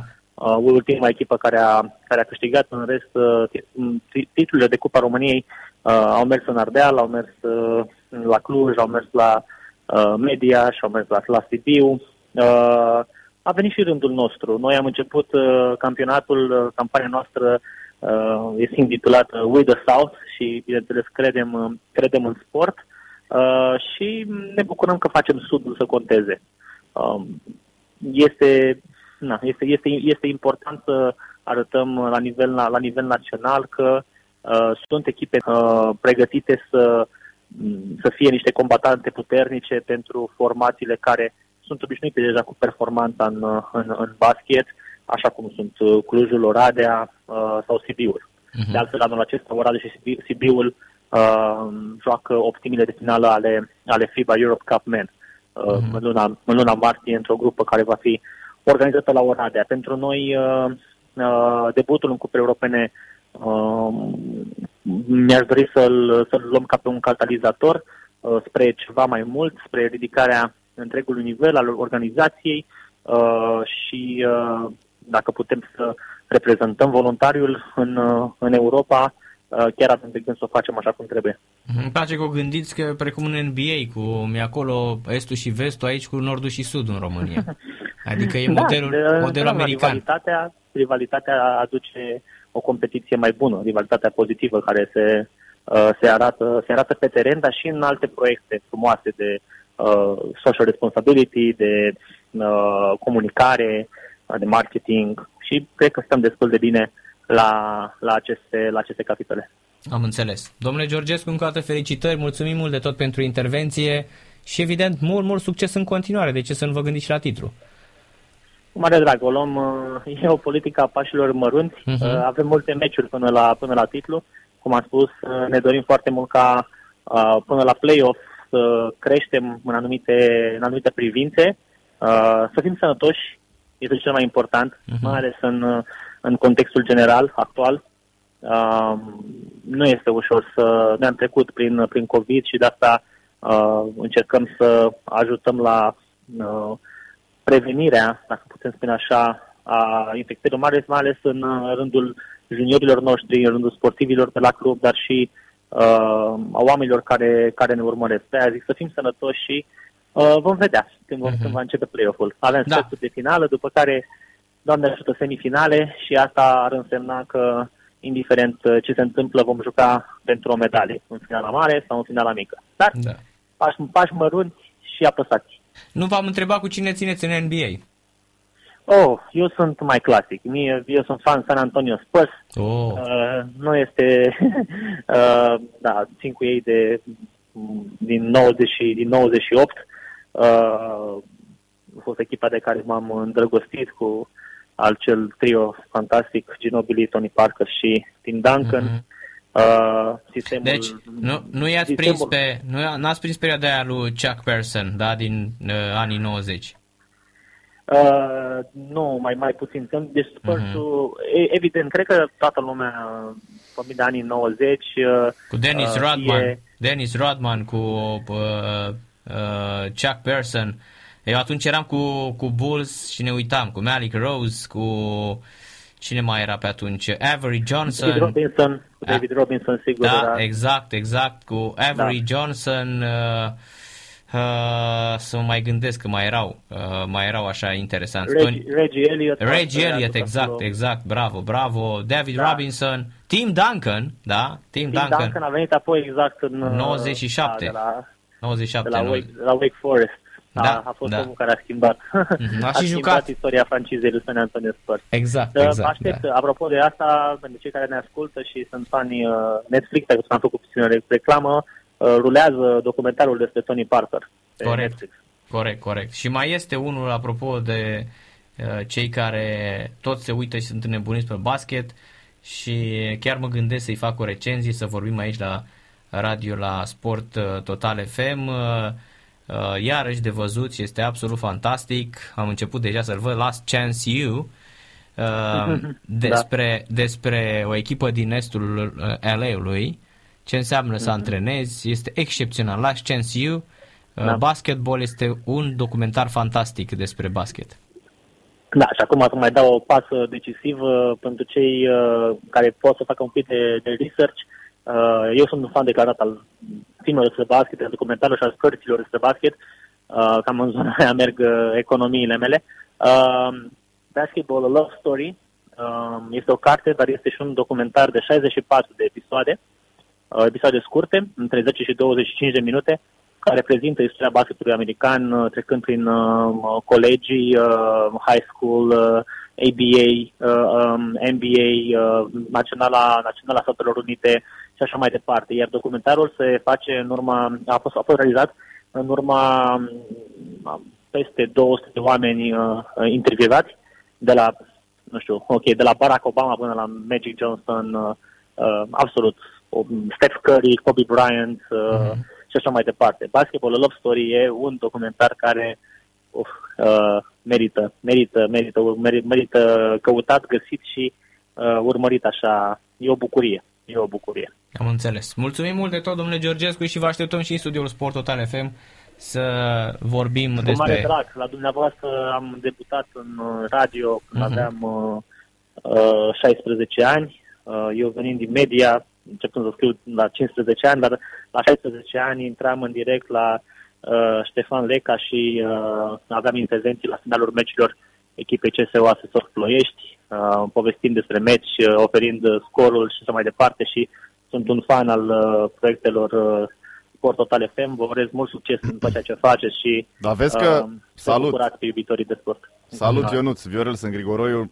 Noi avem niște povești, nu știu în ce măsură îți mai aduce aminte de ele. Erai un tânăr manager și veneai pe la Telesport pe la emisiuni, dar nu asta era Oh. ideea de a-ți reaminti clipele. Voiam să spun că Ștefan Leca a trădat basketul, s-a dus pe la UEFA. Mhm. Da, da. Dar să știi că ne-am întâlnit, uh, ne-am întâlnit uh, acum, acum un an când uh, eram la Sibiu și am jucat, uh, am jucat împotriva lui Fribourg uh, în, în, în Elveția și Ștefan a venit la meci. Am câștigat acel meci cu CSU Sibiu. A fost prima victorie uh, a lui Sibiu în uh, depla- prima victorie de deplasare în cupele europene uh, all time și un, da, un succes foarte frumos și Ștefan a fost acolo în tribună și ne-am mai, am mai depănat niște, niște amintiri frumoase. Mhm. Am înțeles. Eu nu-ți mulțumim mult de tot. Seară plăcută și mult succes. Cu- Cu mare drag, domnilor, toate cele bune. Toate cele bune. Da, uite ce înseamnă să fii uh, tobă de basket. Da, bine, eu ți-am zis, prima Mm. oară l-am cunoscut Champion în League. calitate de manager, uh, acum niște ani, uh, îți spun cu exactitate, 2007, vreo 14 ani. Atunci uh, era el uh, la Asesoft. Mhm. Cred că am făcut o emisiune, nu mai sunt sigur pentru El că am având făcut... vreo 32-33 de ani, Uh, nu? nici nu știu dacă avea 30 ceva de ani. Acum zic că are, cred că 30 de 30. Nu, Cred- no, nu, acum are mai mult. Păi 88 cred că a născut. Da. În Nu? fine, atunci era foarte, foarte tânăr Mhm. și cred că am făcut, o- cu el sigur am făcut emisiune sau emisiuni, că era la Asesov, dar cred că am făcut și cu Sebi Ghiță, care atunci era doar pe basket. Mhm. da. Și, mă rog, pe uh, IT și implicit pe finanțarea echipei de basket. Și uh, de atunci am rămas uh, plăcut surprins de atitudinea de implicare a lui Ionuț era ceva bă, aproape incredibil pentru un tânăr uh, ca el, de câtă maturitate dădea dovadă în exprimare și în uh, tot ceea ce uh, făcea la Asesoft. Asesoftul fiind atunci emblema basketului românesc, Da, rupea, investiții rupea avioane, colosale. Da, da, da. Da, investiții colosale, au luat titluri pe bandă rulantă, adică să nu mai vorbim. Și iată Da, că și omul... jucaseră în cupele europene. Aia erau, bine, sigur. Arătau foarte bine, aveau niște rezultate fantastice Da, atunci. și la omul sezon. s-a ținut de, de treabă și uite că a ajuns unul dintre cei mai buni manageri din uh, basketul românesc. Probabil Mhm. că viitorul îi rezervă și alte surprize, gen uh, funcții în, în uh, structurile sportului românesc, în minister și așa mai departe, dacă își dorește. Adică ăștia sunt oameni care chiar merită să meargă să dezvolte o poveste din asta. Nu te trezești cu ei puși din uh, diverse uh, domenii. Da, parașutați așa parașutați, deodată, da, da, da, Adică da. Mhm. omul ăsta chiar are ani de zile de manageriat. Da? Și pe unde a fost a performat. Eu nu-l laud că nu l-am mai văzut de atunci, de la emisiunile mele din 2007. Adică nu l-am mai văzut față în față, ca așa la televizor și auzit și acum s-a întâmplat asta. Ce să spun, bravo lui și uh, asta este uh, uh, Menirea și... nu men- și menirea și ăsta este procesul, Și procesul procesul cinstit, normal cinstit al și unui normal, om da. în, în viață. Da? Să o iei de jos și uite că viața te răsplătește. Da. Cred că m-a jurat cineva că tocmai am dat cu piciorul în ge- genunchiul în, în colțul mesei, deci m-am rupt în două, ăsta accidentat. Vorba lui Fetecău. Apropo de uh, cât te-ai chinuit sau cum te chinui puțin să ne spui cum de-ai dat și ce ai dat cu piciorul, da? Fetecău comenta un meci de Așa. box la radio Așa. acum niște ani, da? Și uh, una dintre formulări a fost i-a dat un croșeu de a dat capul peste cap. Da, bun, dar I-a e dat tot capul asta. peste cap. Da, da. Așa și tu da cu Da. genunchiul în picior Am și dat piciorul cu- în genunchi. Da. Mamă, Da. deci am dat cu genunchiul în colțul mesei, m-am rupt în două.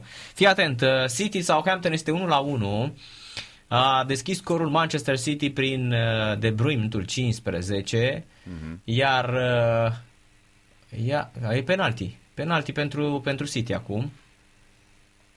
Ar trebui să dea penalti. A fost o pasă greșită la portar, portarul nu ajunge și apoi îl faultează pe Phil Foden. Cred că e penalti. Ia să vedem ce de- decide varul. 1 la 1. Nu, nu s-a dat penalti. Doamne, e ciudat rău varul ăsta. Deci penalti clar, mă, știi cum s-a dus. Uh, El pierde, îi trimite o pasă înapoi, pierde, mm, nu preia, Alergă după minge McCarthy și îl ia cu tot cu fulgi cu tot, pe, cu fulgi cu tot pe Phil Foden. Văd că nu se dă penalti, ciudat. A marcat Kevin De Bruyne minutul 15 și apoi din penalti Ward Prowse a egalat. Este 1 la 1, ce ocazie incredibilă. Uite, ăsta, Genepo. ăsta mi se pare un fotbalist care nu primește, poate că nici n-a dorit uh, din punct de vedere al imaginii uh, ceea ce merită, De Bruyne. Da? Deci Da, mie mi ce se pare un fotbalist e, jucător da. excepțional. Da. Da. Este Ce excepțional. fotbalist, da. Da.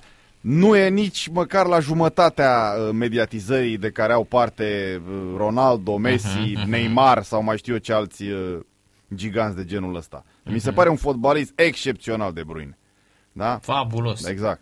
exact. Fabulos, așa este. este Bine, fabulos. și el, din ce am văzut așa, două, trei, patru postări pe Instagram, e tot timpul cu familie la locul lui, nu-i place să Da, nu arate e- bă, nu vacanțe pe iahturi și e un tip foarte calculat. Dar așa ca bă, rol în cadrul unei echipe, talent și bă, atitudine, este fabulos omul. Da? De la Zedorf eu n-am mai văzut un astfel de fotbalist. Da, ce, câtă seriozitate și ce fotbalist, într-adevăr. Fenomenal, Da. corect. Fenomenal. Uh, Așadar, uh, 1 la 1 în această partidă. În Franța se joacă Marseille cu Rennes, minutul 39 0 la 0, iar în Germania minutul 49 Bielefeld cu Bremen 0 la 1 și în Spania surpriză Atletico Madrid cu Bilbao 0 la 1 marchează nemuritorul Iker Muniain. Muniain de Mhm. când a început junioratul la Bilbao, are vreo 28-29 de ani. Și mai e unul, dar îmi scapă mereu cum îl cheamă, cred că la Levante. Stai că dau Mhm. acum pe uh, Google, tot așa, nemuritor. Nemuritor Deci și a el, jucat pentru Levante și în Liga Da. 8 da? Și a promovat cu Levante uh, în, uh, în Premier League și dă goluri în continuare acolo. Bine, are și 34 de ani, nu știu dacă îl mai ia cineva, dar este șa- șampion de șampion. Da, cum e și... Bine, Muniani are 28 de ani, dar nu cred că o să plece A, vreodată de uite, acolo. l-am găsit, da? Uh, Jose Luis Morales. Morales, da, Morales. da, da, da, da, Morales. Da? E, joacă din 2013. 748 de ani, da. Da, 2013, uh, 8 Mhm, ani. Da, ai senzația că e de 80 de ani acolo. Da? Are Da, 33 da, de da. ani, peste 300 de meciuri dacă luăm uh, în calcul și ce a jucat prin uh, alte competiții pentru Levante. Dar în rest, uh, la Levante... Asta e că a jucat și la Levante B. Deci 2011. Deci are și 10 ani șampionul acolo. Da, e fabula sau Uniarbau. Da. Și am mai jucat la Fuen, Fuen la Brada, Fuenlabrada, da, da. da, înainte și la Parla niște amatori, vreo 4 ani. ăștia. Mhm. Da. Excepțional, într-adevăr. Dar a dat goluri la toate, și Realului, și Barcelonei. Păi pe cine a prins, uh, n-a iertat. Dar uite că Da. la Levante moare. Cum e și Muniai în Uiter și acum. Da, pe asta era comparația, Mhm, exact. mhm, Da. Uh, într-adevăr, Atletico Madrid Bilbao 0, Atletico Madrid începe să piardă și se apropie Barça cu Real Madrid. Uh, Real Madrid a avut două egaluri, Barça tot bate, a câștigat și la Osasuna. Uh, interesant că în zi de Champions League acum nu mai țin cont băieții ăștia. Oh, ce gol uh, City 2 la 1. Doamne, ce execuție. Uh, Riyad Mahrez marchează, fai ce execuție, doamne ce fotbalist cu piciorul stâng din afara Da. careului la colțul Mie mi-a scurt. plăcut mult de când juca la Leicester. Doamne ce execuție. Da. Champion League execuția 2 la 1 minutul 40. Asta înseamnă să fii fotbalist, cum zicea Giovanni Becari. Asta înseamnă. Uite, uite ce execuție. Eu cred că în acest moment Guardiola, dacă mă întreb pe mine, poate doar în persoana lui Klopp să aibă așa un rival, dar în rest nu prea era rival în, Da. în fotbalul mondial. Doamne ce execuție. Uite cum preia mingea aici, se duce frumos, întoarce un jucător din afara careului șut. Excepțională execuția cu stângul. Super fotbalist. 2 la 1 Când te pentru gândești, City. bine, nu comparăm mere cu pere, dar Mhm. facem niște legături. Dacă toți suntem la o șuetă Mhm. acum pe seară, într-o uh, zi uh, ce practic te obligă să stai în casă, dacă ai terminat cu serviciul, și când Mhm. te gândești că un român era capitanul echipei uh, în care juca Barcelona, uh, Barcelona, Guardiola. Da, corect. Da? E fabulos pentru mine cum Gică Popescu a reușit să uh, fie liderul unui vestiar din care făceau Guardiola. parte Guardiola, Luis Enrique și alți șampioni. Chichi Beghiristain. Și, uh, nu știu, cred că Beghiristain nu era. Era, cum cred să că, nu? Nu știu dacă mai era. Cred că era șampion. Da. Stoichkov. Stoichkov, da. Ronaldo Da. din Țosul și așa mai Ronaldo, departe. da, Fabulos. da, da, Am spus-o și o să o repet ori de câte ori voi fi uh, uh, chestionat pe această temă. Mai Mhm. repede câștigă o echipă din România Champions League decât ca un român să fie capitanul Barcelonei. Bravo, bravo, Pe bună cuvântul asta. meu, nu o să mai avem în, Bună. via- de, în viața vieților noastre Bună un de fotbalist care să fie capitanul Barcelonei. Azi ai dat câteva bune. Cel mai, cea mai bună Da. da. rămâne aia lui Gheie cu Da. uh, soție noaptea aia. Da, da. da. Hazenhutel ăsta din profil seamănă cu Edi Ordănescu. Și uite cum vorbește cu Guardiola. Uite, vezi ce înseamnă, ce înseamnă uh, diplomație. Deci ei stăteau și vorbeau pe marginea terenului, vezi? Excepțională scenă. Bine, dar imaginea aia uh, din Champions League de anul trecut cu Zidane și Guardiola, dacă ți-aduce aminte, Stăteau la o discuție. stăteau la o discuție pe b- b- geanta aia Pe, care... da, că- și pe, pe, pe aia de, cum îi spune, de sticle. Asta spun, de Da. suportul ăla de Termobag-ul stick. ăla, da, da, da, da, termobag-ul ăla, exact. Exact.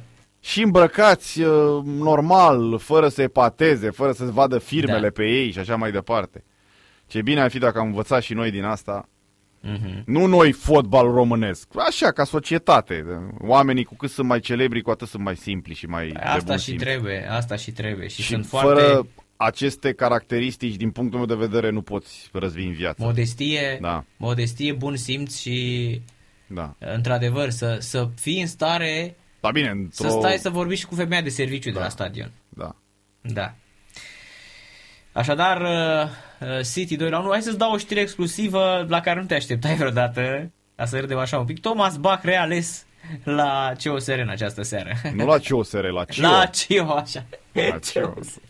Aia, da, era, era, era exclusiv asta, dar la CIO, așa. Da. Deci, e din 2013 acolo se poartă asta cu mm, conducerea în sport să fii pentru toată viața. Să te... Da, mie, deci nu un știu, previzibil niciodată, marș triumfal. niciodată nu mi-a plăcut uh, această, Hegemonie. nu hegemonie, lipsă de transparență de care dau dovadă atât uh, CIO cât și Comitetul Olimpic Sportiv Român. La cât de puternice sunt, mi se pare că obții uh, imagini uh, sau chestiuni legate de promovare, da? de imagine, da? nu imagini, chestiuni legate de imagine cu pipeta, cu lingurița. De ce trebuie să fie acest proces cumva ocult, semi-ocult, nu pot să înțeleg. Ai uh-huh. senzația că sunt cavalerii templieri care se întâlnesc în spatele ușilor închise. Uh-huh. Da? Dacă tot e sportul, înseamnă bucurie, înseamnă comunicare, înseamnă voie bună, de ce trebuie să... Păi spune și mie ultima știre pe care o uh, cunoști tu legată de un anunț al uh, COSR-ului. Nimic. Spune nimic, zici că nici, nu există. Nici măcar de faza aia. Așteptam să se întâmple ceva acolo cu... O acțiune. Cu, nu de aia, cu echipamentele rupte. Ceva de promovare. Vin Jocurile Olimpice în 2021 uh-huh. Mhm. acum. Cum se țin, unde se țin, mă rog, la Tokyo, dar în ce condiții, nu unde se țin, da? Nimic, nimic, nimic. Dita mai uh, COSR-ul. Nimic. Și uh, legat de CIO, ți-am spus că am uh, și interacționat cumva cu uh, acest organism și am văzut și uh, filmul, dacă uh, te-ai uitat la Fata de Aur cu Andreea Răducan. Când își, da, uh, da, cum să nu, cum să nu, cum să nu. Propune să-și recupereze medalia. medalia și da, la un da, moment da. dat merge la Lozan și îl întâlnește pe Thomas Bach. Și da, îi spune da. că medicamentul de atunci, astăzi, nu mai e pe lista nu interzisă. Mai este, da, și ei au luat medalia. Și că să-i dea medalia. Uh-huh. Nu pot să spun că omul a tratat-o cu aroganță. Nu, a, a invitat-o la o competiție. A, un pic indiferent. Da, așa. un pic ceva de genul, suntem prea mari ca să ne spui tu nouă ce și... Nu știu, nu mi se pare chiar în regulă pentru... Uh-huh. Da, bine, stai liniștit, că din punctul de vedere nici FIFA nu-i departe. Da? da? Parcă UEFA e mai uh, așa... Uh, aproape de noi, dar FIFA mi se pare intangibil, așa, și când era Blatter, și când era, și când e acum, ăsta uh-huh. cum îl cheamă, Infantino. Infantino, da. Da, tot așa. E la UEFA o... Ceferin. Da. Da, Ceferin. Parcă Platini a deschis așa porțile Da, UEFA da, da. pentru muritorii de rând, cumva. El a fost, corect, corect. Da. Uh-huh.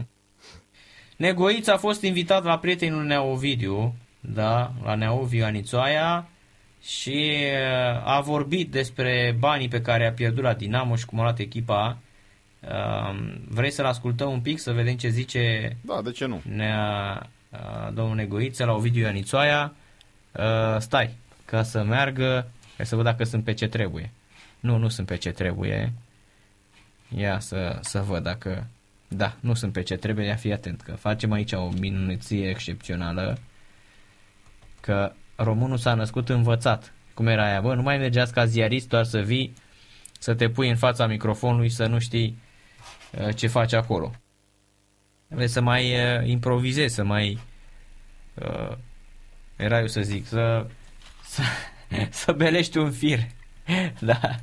Să-i mai cânti uh, calculatorului, să-i mai faci una, să-i mai faci alta. Da. Zice Negoiță că uh, Badea a fost acuzat în direct că de asta n-are Dinamo stadion din cauza lui uh, Badea și că el pierde mii de euro pe lună din cauza lui uh, celor de la celor de la DDB.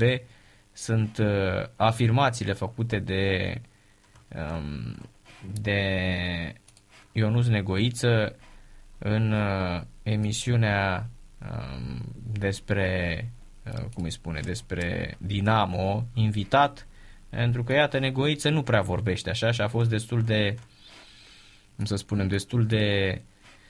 Dacă nu mă înșel, penultimul interviu înainte de apariția uh, la uh, Ovidiu Anițoia mi l-a acordat mie. Acum vreo Da, corect, corect. două da, luni, da, ceva da. de genul. Hai până să-l ascultăm. În, până în anul nou. Hai să ascultăm, sper să meargă. Ia să vedem. Da. Uh, Haideți să vă întreb altceva. Toată lumea zice că la Dinamo s-ar înviora lucrurile. Uh, Mă rog, ar apărea ghiocei. Dacă s-ar construi stadionul, toată lumea leagă viitorul lui Dinamo de un stadion. Asta e o altă frustrare enormă pe care am avut-o și care a Nu fost... vă spun ce zice lumea. Lumea zice, domne, uh, Negoiță s-a băgat la Dinamo în speranță că va construi acolo niște clădiri. Lumea spune ce dorește, care speranță că acolo e terenul statului, adică nu exista varianta să construiesc, pentru că și dacă se făcea stadion cum era normal, cum s-a făcut la s-a făcut la Steaua, la Rapid, s-au făcut stadioane, la Dinamo nu s-a făcut. Ghinion, ar spune unii.